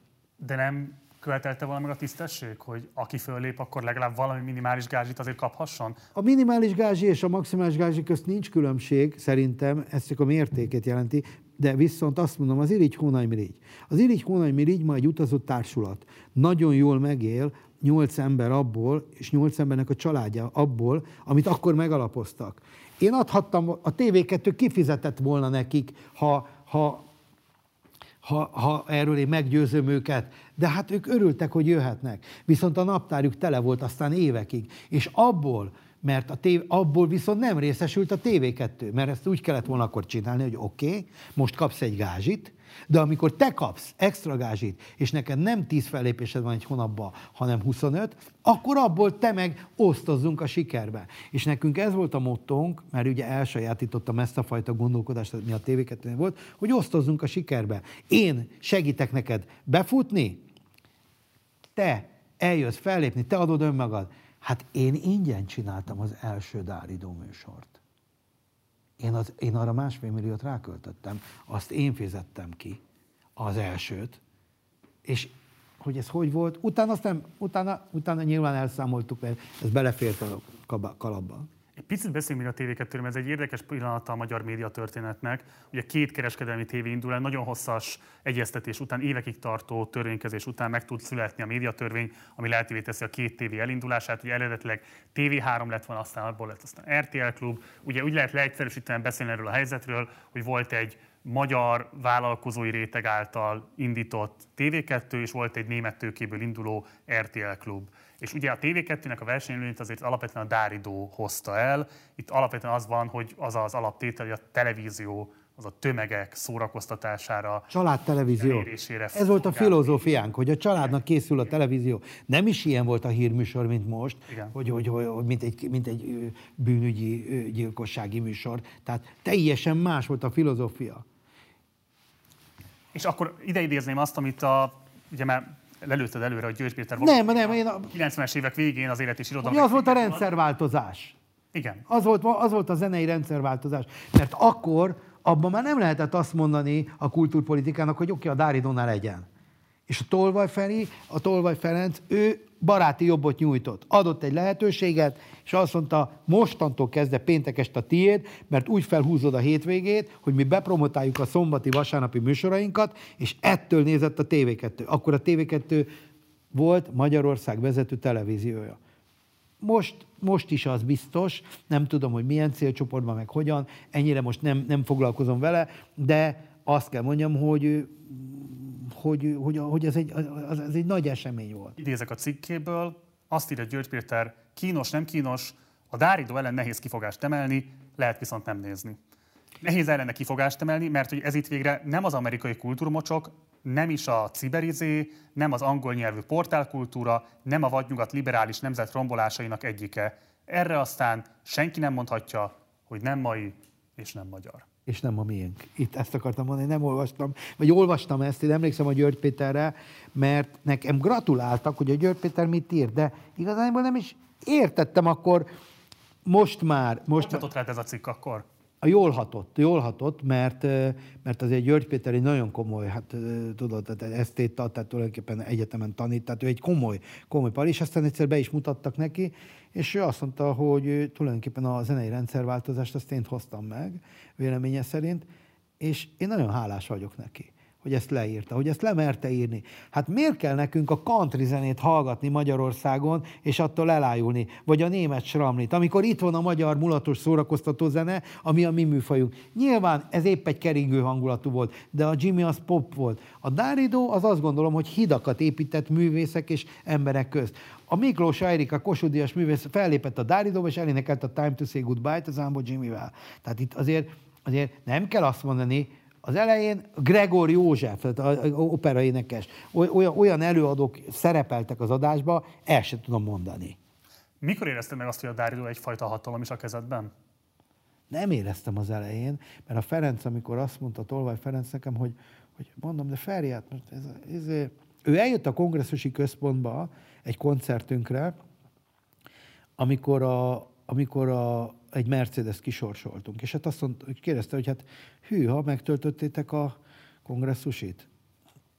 Mondom, hát igen, ez a második előadásunk, és van még egy harmadik. Szerintem micsoda? Mert nekünk volt délelőtt egy előadás, délután és este.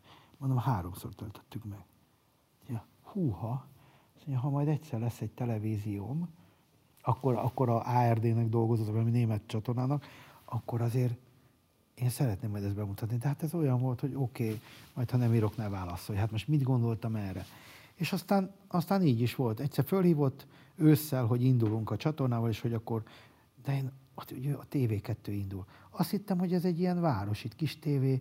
Mondom, jó, hát volt már Budapest tévé, mondom, most ez lesz a TV2, mondom, jó. És akkor jössz, megcsinálod, de mondom, persze, megcsinálom. És akkor leültünk, akkor már láttam ott a Róna utcában szép irodájuk van, és akkor mondja, hogy hát te, és akkor hát csinálj egy nagyszabású műsort, reklámidőt adok hozzá, igazándiból még költségetésünk nincsen. Mondom, Feri, nekem ez belefér, hogy az álmomat megvalósítsam, erre én áldozok, és, és ebből lett a Dáridó aztán. Tehát aztán kaptam, kaptam lovat paripát. E, igen? 2000-ben az első Orbán kormány idején, amikor egy március 15-i beszédet Magyarország akkori miniszterelnök elmondott, azt tized annyian nézték, mint téged a Dáridóban. Hogy az neked Engem azt megelőzően megkerestek, megkerestek e, e, a, a, a, ebből a környezetből, akiket tizenegyen néztek, és kértek támogatást, mert hogy a Magyar Narancs nem tudott megjelenni. És én támogattam a Magyar Narancsot. Mert én úgy éreztem, az hogy akkor nem Fideszes lap volt. e, a, hogy hívják a, jaj, a vöröshajú fiút? Na. Most független, azt hiszem, a parlamentben. A, jaj, jaj, hogy hívják? Vöröshajú parlamenti képviselő? Hát ilyen, ilyen tudod, ilyen hullámos hajó. Na, Fidesz alapító volt. Igen? Jaj, hogy hívják. Fideszes újság volt, amikor engem megkerestek. Akkor az a 90-es évek elején. Igen, de támogattam. Támogattam, mert úgy tetszett, hogy na most valami olyat támogathatok az én kis pénzemből, és ez úgy tetszett nekem, hogy, hogy, hogy, hogy meg, meg tetszett az elképzelés is. Hogyan alakult a te viszonyod a politikához? Tehát ugye azért Magyarországon az egy picike ország, mindig meghatározta a pártpolitika, és főként a kormánypolitika azt, hogy mi mehet, mi nem mehet. Ugye nyilván egyébként itt a TV2 alapítása is nagy politikai játszmáknak az eredménye. Politikai játszmán Horn, Horn Gyula volt a miniszterelnök, eh, Horn az rendszeresen látogatta a tévét, eh, tehát eh, azt kell mondjam, hogy ebben biztos igazatok van, vagy biztos igazad van. Én, én mindenkinek zenéltem. Tehát én ugyan... Elmentél kampányrendezvényekre ide és oda is? Én mindenkinek zenéltem, tehát a, a péknek, ugyanazoknak, akiknek a falunapokon, és a bányásznapokon, és a sugáráruháznál. Tehát nekem nem kellett sehova elmennem. Ugyanakkor, ahová hívtak, oda mentem. De amikor... De be kellett lavíroznod, hogy Nem. nehogy besoroljanak ide vagy oda? Nem, nem, nem, nem, nem, nem, nem, nem kellett belavíroznom. Annak idején, mondjuk elmondom neked, volt egy olyan augusztus 20-a, amikor délután egy, egy Fideszes rendezvényen zenéltem, este, meg itt a, itt a, itt a Deák térnél, a, pont a kisfiam aznap született egyébként, mert ő augusztus 20-ai, a Kovács Lászlónak. De én mindig azt mondtam, amikor fellépésünk volt, hogy hölgyeim és uraim, a Dáridónak most vége. A utánam lévő műsor az egy teljesen más, de a Dáridó zenés szórakoztató műsor, ami mindenkinek szólt, ezen a vége. Természetesen látom én ezt, hogy, hogy mindig van egy olyan, ma is, ma is van, akik több garázskoncert lehetőséget kapnak. Én is kaptam garázskoncert lehetőséget, és ez egy nagyon jó dolog, dicséretes dolog. Azt kell mondjam, hogy boldogan és örömmel, örömmel eh, teljesítettem ezt a felkérést, de hát van, aki, van, aki 10-20-szorosát kapta ennek, és ugye szerintem nem énekel jobban, mint én. Beszéljünk egy picit a te szórakoztató personádnak a megváltozásáról a Dáridő ideje alatt. Ugye, amivel te berobbantál, Ez nagyon megváltozott. Van nekem egy csíkos gatyám, egyébként, bocsánat, nem a kombinét akartam mondani, hanem a kislány vigyáz. Elejében, oké, okay, az úgy igen, az igen, igen, bugyidra vigyáz. Bugyidra vigyáz. Azért, mert hogy tartsd meg a nőiességedet. Hát akár Vigyázni, mert nagyon bajos, a kis Lajos, hat hónapos. Ezzel azt jelenti, hogy a lány még lány, lány állapotában Hát már hat fog, meg terhesen valószínűleg az Igen. már nem a lányállapot. Nem csak azt akarom ezzel mondani, hogy, hogy, hogy szerintem itt egy ilyen, tehát ennek az autenticitása adja el szerintem a produkciót, és az ártatlansága ezért lehet azt mondani, hogy ebben Ez a bája. Én azt mondom, hogy ez egy bájos. például. nincs. És ez György Péter is kiemel a cikkében, hogy az a választó vonal, hogy mikortól válik cinikussá esetlegesen az előadó, vagy az általa képviselt dallamvilág, szövegvilág, stb. Hogyan változott meg szerinted a Dáridóban a te szórakoztató karaktered?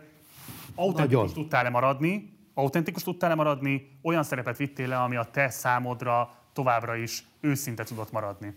Egy kérésem volt, magyar nyelven akarok mindig, magyar, nyelve, magyar embereknek akarok magyar Playback volt? Igen, mindig playback volt. Nem, tudták, nem tudják hozni. Nincs, nagyon kevés olyan műsor van, amikor az élő... Ez nem zavart? Nagyon zavart. Hát béna voltam, hát nem volt gyakorlatom a playbackre, hát látszik is. Ezt tényleg lehetett volna megoldani? Hát azt mondták, ez a világ, világ, világ standard, hogy mindenhol ez playback. Hát mit csináljak? Nem tudtunk mit csinálni. Hát minden, elfogadtad a műszaki stábnak a diktátumát? hát kénytelen voltam, mert azért beáll, ha tudod, ha egy hajóra beülsz, akkor azért ott valamilyen módon tartod magad a, a, a, a, a, a, a, szabályokhoz. Az, hogy ez nagyon nagyban megváltoztatta, például sokkal finomabbak lettünk a tévébe. Tehát, tehát a Kislány Vigyázz című dalt, nem is tudom, hogy egyáltalán feldolgoztuk. Van nekem egy csikos gatyám, azt igen, de én azt, amit a György Péter mond, én azt mondom, hogy az a bájossága, és az az, az, az eredetisége, az a, az a magyarsága, az a kis gulyás kommunizmusa, az az egész, ami ebben benne volt, az egy aranyos dolog volt. Igen ám, de hol hallottak zongora művészt ilyen műsorba? Vagy volt, volt nekünk olyan, amikor Brahmsot zongorázott egy, egy, egy, egy, egy ilyen csoda gyerek, aki, aki nagyon-nagyon szépen, hat éves volt, és úgy játszott Brahms, Brahms dolgokat zongorán, és annak lehetőséget adtam. Mondta is mindenki, hogy ez egy mekkora hülyeség, mert biztos le fog menni a görbe. Hát mondom, ne haragudjatok, ezt engedjétek meg nekem és, és nem bántam, hogy nem bántam, hogy akkor azt betettem. Tehát volt egy, egy, egy kultúra iránti kötelességtudatom, és ezt, a, ezt az iskolázottságom követelte meg tőlem. Ugyanakkor előbb-utóbb bevittem a trombitát. Mert ugye a Lajcsi, a Lagzi Lajcsi sosem trombitált. Mert az úgy furcsa lett volna, hogy azt se tudták sokan, hogy mi a trombita és a szakszafon közt a különbség. Igen ám, de amikor elkezdtem trombitálni, akkor azt, ú, ezt trombitálni is tud. Tudok zongorázni is. Azt annyira, arra már nem jutott idő, vagy nem is tudom, nem is akartam úgy zongorázni, de hogy, hogy aztán azt elfogadták, és, és aztán bátorítottak, fújjál többet. És ebből az lett, hogy ma, ma ha most kielemezném a tracklistát, hogy például mi, mi, miket játszunk, akkor egy, egy, egy koncertből a, a dalok 60%-ában van trombita. Például az aranyesőt is trombitával dolgoztam föl. Tehát mindegyikben ott van az én, az én, az én kis jelképem. Ezekben a műsorokban magadat adtad, vagy szerepet játszottál? Mindenki játszik egy szerepet, én is játszottam szerepet, eljátszottam a műsorvezető szerepét úgy, hogy soha nem voltam műsorvezető. Eljátszottam a producer szerepét úgy, hogy nem volt erre rutinom, eh, de megtanultam. Engem tanított a TV2, ma már egész másképp kommunikálok, egész már nagyon sokat foglalkoztak velem. Tehát olyan, olyan mesterek tanítottak, akik a, a gocsákot például készítették fel, olyan ö, a gocsák Németországban egy nagyon nagy önálló showműsora volt, a Haribót is többek között ő reklámozta, de egyébként egy, ott azt úgy divat volt nézni, olyan volt, mint nálunk a Friderikus. Csak hát ugye ott nagyobb a lakosság, és en- ennek, ennek értelmében nagyobb is a ismertsége. Játszottam egy szerepet, igen. Igen, játszottam egy szerepet, de tudtam vele azonosulni, és jól éreztem magam ebbe a szerepbe. A saját magad zenei karakterét el kellett feledned, meg kellett erőszakolnod ebben a műsorban. Nem, nem, nem, nem, nem kellett. Örültem, mert ez egy, egy, egy fejlődést hozott. Tehát ez a Lagzilajcsóhoz képest maga Dáridós, maga a TV2-es ka- karrierem kezdete, az egy nagyon nagy, nagyon nagy lépés volt, és azt tovább tudtam csiszolni. Én azt gondolom, hogy, hogy sok, sokat fejlődött ez a, ez a zene. Volt ennek az egész korszaknak egy csúcs eseménye, amit már egyébként említettél is, ami ugye Zámbor Jimmy, az Pataki Attilához is hozzád kötődik, a Három Királyok turné. Az- Most erről nézzük. Az azért volt egy nagyon érdekes dolog, mert ez a három ember soha nem énekelt együtt, egy platformon. Egyszer nézzük hogy hogy énekeltetek együtt, aztán kérlek, hogy mesélj majd erről az időszakról. Ez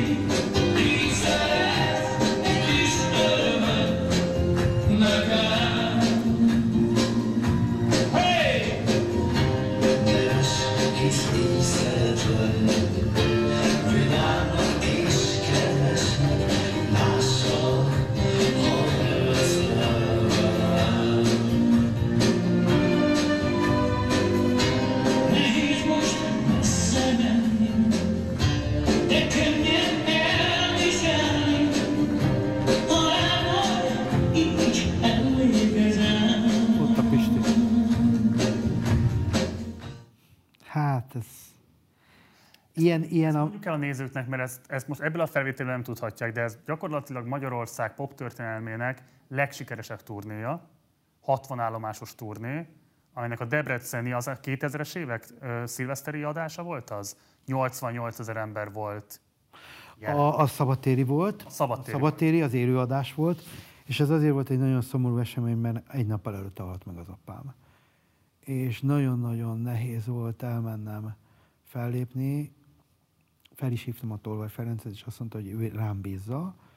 A B-terv, hogy a Pálfi István a tények, vezet, tények fogja, és azt mondtam, hogy a B-vel éljünk, én elmegyek, harsánydalok kimaradnak, Kicsinyfalum, ott születtem én, édes kisfiam, és egy ilyen kicsit, kicsit, a közönség nem tudta a gyászomat, letudtam és hazamentem, öcsém nem volt ott, de ott engem 88 ezeren láttak, és ilyenre még nem is volt példa, és azt gondoltam, hogy az apám így üzent nekem. Nagyon-nagyon hiányzik az édesapám és az édesanyám, de erről a turnéról azért ennél sokkal többet tudok mondani. Ez a 60 állomásos turné, ez tényleg ilyen, ilyen nem volt, ez nem volt, nem volt szponzorálva. Ez nem úgy működött, hogy mondjuk egy, te, egy nagy telefoncég mellé tesz mondjuk 50 milliót. Ez megállt a lábán a belépőből. Úgy, hogy, hogy még sok pénz is maradt a TV2-nek amiből engem, engem nagyon tisztessége, és mindenkit kifizettek. Nagyon nagy vonalúan. Egy millió forint volt a gázsim egyébként nekem egy, egy ilyen koncerten. Uh, A Zámbó Jimmy és a Pataki, ők nem ezt az összeget kapták, de engem, miután én voltam, aki az egészet kitaláltam, én fogtam össze, és ebből fizettem ki a zenekart, hangosítást nem, de azért azt kell mondjam, hogy amikor a Pécsi sportcsarnokba a tűzoltó már sikít, hogy a délutáni eladáson 3500 embert beengedtek, de az estére, estére meg 4000. Tehát két, két teltház jegyes eladás, mondjuk Pécsen, Debrecenbe, ugyanígy a sportcsarnokba. Az országot végigjártuk, és nem volt olyan hely. Persze volt egy nagyon nagy fórumunk a TV2, ahol ha láttuk, hogy valahogy nem úgy megy a jegy, csak annyit mondtuk, Kecskeméten Dáridó, ott lesz Jimmy is, és Attila is, Pataki Attila is. Ez egy nagyon szép emlék volt velük együtt énekelni. Egy nagyon nehezen kezelhető két művészről beszélünk. Attila is óriási sikereket elért, Pataki Attila, Zámbó Jimmy is. Itt én voltam a híd közöttük, mert én, én mind, már sokszor beszéltünk, hogy egészen elképesztő. mindent benyeltem, kellett mindent, benyeltem, Igen. csak azért, hogy, Menjen a turné. hogy menjen, és nehogy, nehogy az legyen, hogy eljön a közönség, és, és már nem azt mondták volna, na, azt mondták volna, hogy na, a Dáridó nem ezt ígérte. Egy ilyen sikerszéria után miért kellett Tolvaj Ferencnek végül távozni a TV2-től, és miért kellett a Dáridónak megszűnni a TV2-n? Nézettségi okok nem igazán indokolták. Nem, nem, nem, nem. Más okai voltak. a Ferenc, ő, egy, ő, egy, ő a család tele, televízióját, család televízióját készítette, ebben belefért a Dáridó, a György Péter által idézetek alapján is, tehát mint egy nagy család kezelt az országot, és jött ez a Big Brother, vagy egy ilyen típusú műsor, akkor már nem a Ferenc, a Ferenc volt a vezérigazgató, de a külföldi tulajdonosok elvárásuk volt ennek a bemutatása. És ez egy nagyon nehéz dolog volt, hogy ott, ott már azért tovább mennek. Egy keresztény, mély gondolkodású ember a Ferenc. Tehát, tehát na, nekem, nekem én ő, ő rá való tekintettel, vagy ő miatta mentem el a, az Arándok út, az El Camino-ra, ami, ami valóban megváltoztatta nagyon sok mindenben a világnézetemet, és a fantáziámat, és a jövőképemet. Őnál ez nem fért bele.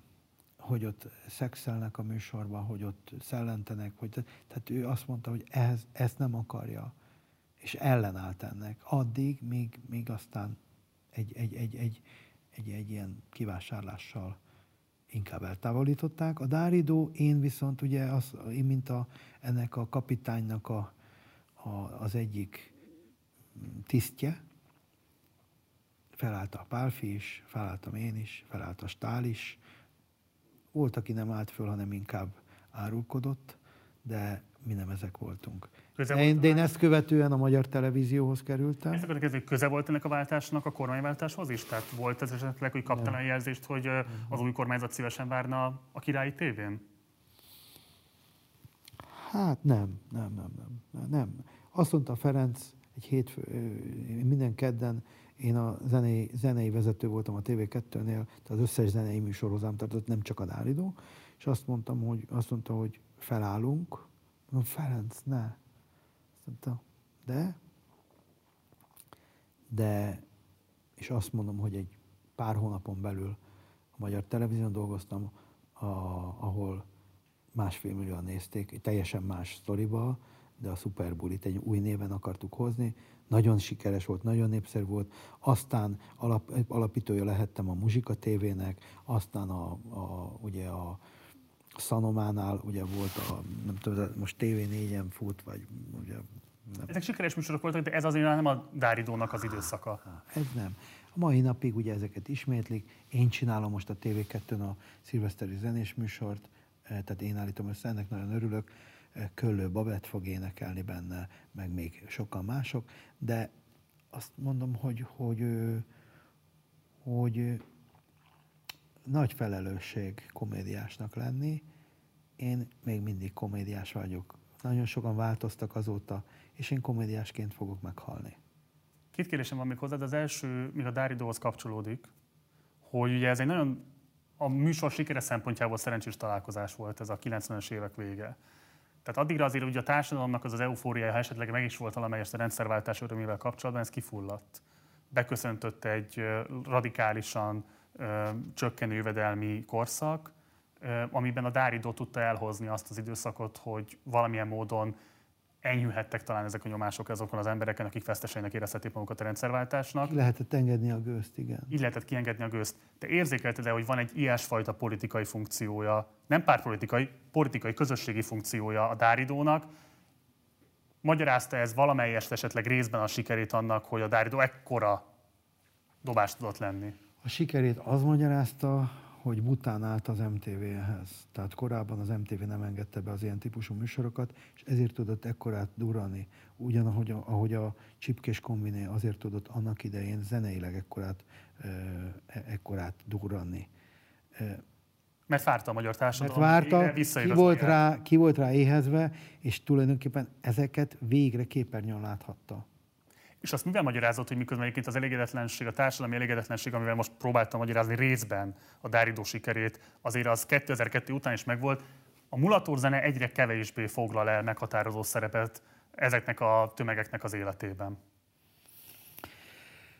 Generációváltozás van. A, a, a mulatos zene szerintem, szerintem ott van, mert ugyanúgy eléneklik a Márminálumba, Mám című dalt egy buliba, vagy a Náda házunk teteje, vagy a, vagy a, vagy a, vagy a Hosszú Fekete Hal című dalokat, de azért azt gondolom, hogy ez soha nem fog megszűnni. Változni fog, én úgy gondolom, hogy az a generáció, az ő generációnak, azért, ahogy te is többször magyaráztad a műsorban, hogy miért adtunk magyarázatot arra, hogy, hogy, hogy a Friderikus ki volt, meg hányan nézték. Szóval az a generáció másban nőtt fel. Most másmilyenek a tehetség, tehetségkutatók. Azért valamilyen módon ezek, az a szavazás, hogy irányítva van, nincs irányítva, nem tudom, de azért egy nagy kérdőjel van a fejemben. E, és úgy gondolom, hogy, a, hogy egy ösztönösen jó műsor volt a Dáridó. És, és, és jókor volt jó helyen. Nagyon nagy szerencse az életben, hogy sok szerencsém volt az életben. Az, hogy élve maradtam, ugye a, a betegségem ellenére, az, hogy trombitás lettem, az, hogy visszajöttem, az egészet összefoglalod, a szerencse, de csak az kapja meg a szerencsét, aki sokat dolgozik érte. És én nagyon sokat tettem ezért. Én a tv annyira komolyan vettem, hogy, hogy egy, volt egy életem a, a, a családommal, időközben három gyerekem született, egyiknek a születésén se voltam ott. Tehát igazándiból lelkiismert furdalásom. Most tudok valamit kompenzálni ebből. A kisfiam augusztus 20-án született, a Lalika január 17-én, Mikulás napkor született a kislányom, az édesapám még megfogta a kezét, és, ugyan a, a, és abban a évben, abban a hónapban 29-én meghalt. Tehát a gyászát sem tudtam. Tehát azért, azért komédiásnak lenni nem egyszerű. Tehát, mert a komédiás azért mutat mindig egy, egy, egy pozitív, én vízöntő vagyok egyébként, és én egy nagyon pozitív ember vagyok. Én, én hiszek, hiszek a, a, a véletlenekben, hiszek a szerencsében, hiszek a sikerben, és hiszek mindenben, és hiszek mindenben, hogy jó lesz. Az egész életem, az, hogy Soroksáról, egy elég szép utat tettünk most meg Soroksáról, hogy megszülettem, hát ezt álmomban nem gondoltam, hogy én ide jutok. Tehát én nem gondoltam, hogy valaha, valaha ezt elérem, ahol tartok ma, annak ellenére, hogy kaptam hideget, meleget, forrót, jegeset, mindent, de azért köszönöm szépen, jól vagyok. Mi a mulatórzene jelene és jövője szerinted? Mi lehet az a kulturális, társadalmi funkció, amivel rendelkezett a 80-as, 90-es években? Lehet-e neki még ilyesmi funkciója a 2020-as évtizedben? A Lajcsi már nem mulatos zene, a Lajcsi már egy önálló intézmény lett, köszönhetően a, ennek a sok mindennek. Én ezen a kaszton, a mulatos kaszton felül állok és kívül. Inkább azt mondom kívül. Nem mondom, hogy felül, kívül. Engem ahova elhívnak, nekem kiemelt gázsim van. Én nem akarok ma már elmenni mindenhova zenélni. Ha valahol megfizetnek, és valahol megéri, akkor elmegyek. De ha valahol elhívnak, mert meghalt valaki, hogy fújjam el a takarodót, akkor ott- nem fogadok el pénzt. Mert valakinek az volt, volt a közelmúltban sajnos egy ilyen, hogy pont, a, pont itt a Covid alatt, hogy az volt valakinek a végkívánsága, hogy én fújjam a temetésen a takarodót, mert akkor oda elmegyek.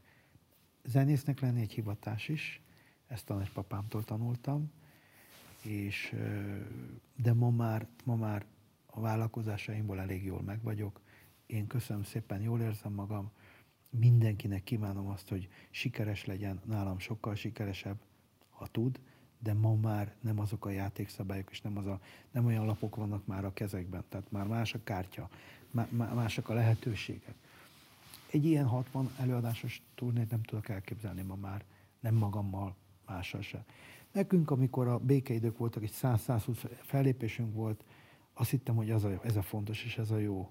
Amióta van ez a veszélyhelyzet, és többet vagyok otthon, megtanultam egész más dolgokat. Önálló, term- önálló fejlesztéseim vannak, étrendkiegészítőkkel kapcsolatban nem hétköznapi sikere van ezeknek a termékeknek sem, sem eladásban, sem anyagi sikeremben. Ezt csak azért mondom, hogy, hogy talán, talán van egy tehetségem ahhoz, hogy, hogy meglássam a jót. Üzletemberként. Igen. De akkor üzletemberként jobban ki tudta teljesedni, mint zenészként, azt kimondhatjuk? Nem, nem, nem, nem.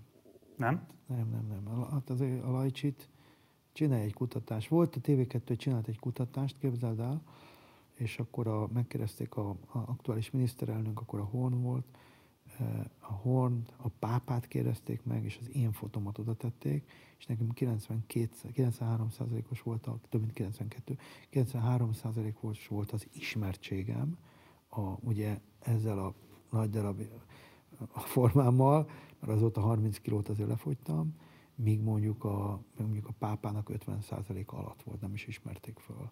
Annak ellenére, hogy ugye pápai ruhában volt, tehát papi ruhában. De ezt csak azért mondom, hogy azért, hogy miért lettem sikeres, miért lettem népszerű. Én azt gondolom, hogy én, én zenésznek érzem magam sikeresnek, mert az a, az a siker. A, a pénz azok csak számok. Tehát, Záró kérdés. Most végignéztük az életednek több évtizedét, és igazából a te karrierednek a, az éve az ilyen nagyon szépen illeszkedik a magyarországi kapitalizmus, szabadpiac Igen. alakulásával. Igen. És egy ilyen értelemben sikertörténetnek is tekinthető, hogy te ki tudtad használni ezeket a lehetőségeket, mindig tudtál előrelépni, tudtál fejlődni, tudtál több pénzt keresni, tudtál újabb gaz- vállalkozásokat indítani. Tehát, hogy a te történeted ilyen szempontból akár egy sikertörténetnek is tekinthető. Ugyanakkor meghallgatva több interjút, ami kifejezetten az emberi viszonyokra, a te partnereiddel való viszonyra fókuszál, én ott egy nagy megkeseredettséget hallok ki mindig belőled. Hogy azok, akikkel, várhat fejezem be, akikkel, akiket te segítettél a Dáridóban, vagy akiket elhívtál mondjuk társalkotónak, hogy ők ma már kutyaszámba se vesznek. Hogy nem alakult ki körülötted feltétlenül egy olyan lojális baráti kör, egy olyan lojális vállalkozói kör, akikre azt mondhatnád, hogy ők a partnereim, de egyébként nagyon fontos szerepük van abban is, hogy az életemet jól tudjam élni.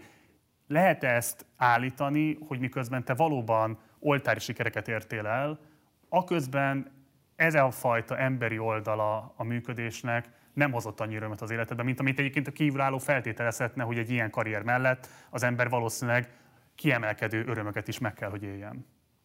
Hát igen, ez egy kettősség. Olyannyira egy példája voltam a, a kelet-európai sikereknek, hogy a, hogy a német ZDF forgatott egy, akkor még nem volt TV2, egy, egy, egy, egy anyagot rólam, hogy, és ezzel népszerűsítették a magyarországi befektetéseket, hogy nézzék meg, itt van egy fiú, aki zenél, eladja a kazettáit, úgy, úgy mondták, einen nach anderen, egyiket a másik után, és, és hogy nyugodtan fektessetek be Magyarországba. Ez egy érdekes dolog. A keseredettség, tudod, a barátságok, azok, egy, azok olyan dolgok, hogy azért tenni kell. A barátság az egy nagyon drága mű- műfaj.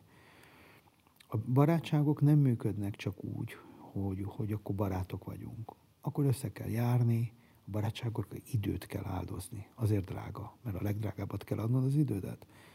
Akik nekem fontosak, azt hittem, hogy fontosak, azokban volt egy nagy csalódásom az én megkurcoltatásommal kapcsolatban, akkor sokan kiseggáltak mögülem, de, de hogy azok, akivel együtt jártam gimnáziumba, Körmendi Peti, aki olyan, mintha az unokatestvérem lenne, sőt, vázi, annál több, van az öcsém, aki nem csak az öcsém, de a barátom is.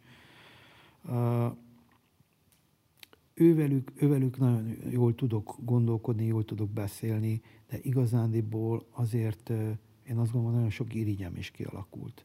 Tehát ezért, azért lássuk be. Az jobban hat rád, nem? Az irigyeknek a meg... igen, az is bánt, de, de Jobban észreveszed az irigyeket, mint azt, aki esetleg támogat. persze, de, de igazán mit támogassanak rajtam? Tehát egy, egy sikeres Lelkiekben lelkiekben. A lelki, a lelki táma, az, azt gondolom, hogy, hogy ha már egy ilyen őszinte és hosszú beszélgetésen vagyunk túl, el kell mondjam, hogy talán ennek én is hibás. Ebben én is hibás vagyok. Én egy olyan alkat vagyok, aki kiadom magam egy darabig. De azért egy falat húzok. És ezt a falat meghúzom, meg is húztam mindig, és ezért, ezért az olyan nagyon nagy pofárás is, pofárás is mindig ért, de amikor olyan, olyan lepadlózás azért nem. De, de én nem, nem azért minden, de, de mindig is egy picit, picit távolságtartó voltam, annak ellenére, hogy én mindenki lajcsia vagyok, de sok mindent fenntartással fogadtam. Valóban magányos vagyok, magányosnak érzem magam lelkileg, magányosnak érzem magam barátaim tekintetében. Van néhány barátom, én azzal nagyon boldog vagyok, és van három csodálatos gyerekem, akik, akik nem a gyerekeim, hanem a barátaim. Tehát a, a, a, a pajtásaim, és, és tegnap éjjel együtt voltunk a birtokunk környezetében lévő erdőbe vaddisznót lesni. Hát én mind, minden, minden álmom az volt, a két fiammal voltam, hogy a két fiam azt mondja, hogy apa, nem szívunk el egy szivart. Hát nem szívtam, Kubában voltam négy éve, akkor szívtam szivatot. Mondom, gondoljátok, akkor elszívhatunk egyet. És de, de ne itt be, menjünk akkor egy kört, és kimentünk, és lestük a vaddisznókat, és láttunk kilenc darabot. És én olyan boldog voltam, hogy azt mondtam, hogy, hogy mindig erről álmodtam, hogy, hogy, hogy ilyen, ilyen, ilyen viszonyom legyen a gyerekeimmel. Ahogy nekem is ilyen volt az apámmal. Elég volt egyszer azt mondani, hogy gyere haza. És én is úgy gondolom, hogy fordított esetben nekem elég lenne egy mondatot mondani nekik, és megértenék. Nagyon boldog vagyok a gyerekeimmel, nagyon boldog vagyok úgy általánosan, és amiért keseredett vagyok, azért talán én vagyok a felelős. Lajcsi, Lajos, köszönöm szépen, hogy itt voltál velünk, és köszönöm, hogy rendelkezésünkre Hát álltál. sikereket, és nektek a műsorotokhoz, a formátumotokhoz minél több sikert, és minél több támogatót kívánok. Köszönöm szépen. Ez volt a beszélgetésünk Galambos Lajossal. Ha szeretnéd látni nem csak ezt a szerkesztett verziót, hanem a teljeset, akkor valóban kövesd Lajcsi utasítását, és látogass el a Patreon oldalunkra. A linket megtalálod a leírásban, és ott, ha becsatlakozol a patronálóink közé, akkor nem csak ezt az interjút, hanem az összes korábbi interjúnkat is teljes terjedelmében megtekintheted. Mindenképpen iratkozz fel a csatornára, eddig még nem tetted volna, mindenképpen a like, illetve a dislike gombok használatával fejez ki a véleményed, illetve van bármilyen kérdésed vagy visszajelzésed az elhangzottakkal kapcsolatban, akkor a komment szekcióban szintén várunk. Van még egy Facebook oldalunk, illetve egy Facebook csoportunk, utóbbinak Partizán társalgó a címe, oda is látogass el, és akkor tudunk beszélgetni az éppen aktuális témáinkról. Partizán Poppal kettő hét múlva jelentkezünk majd újabb adással, hogy pontosan ki lesz majd akkor a vendég, az kiderül a Facebook, illetve az Instagram oldalunkról. Azt is kövess be. Munkatársai nevében köszönöm szépen a figyelmedet, Gulyás Márton voltam, hamarosan találkozunk, ciao.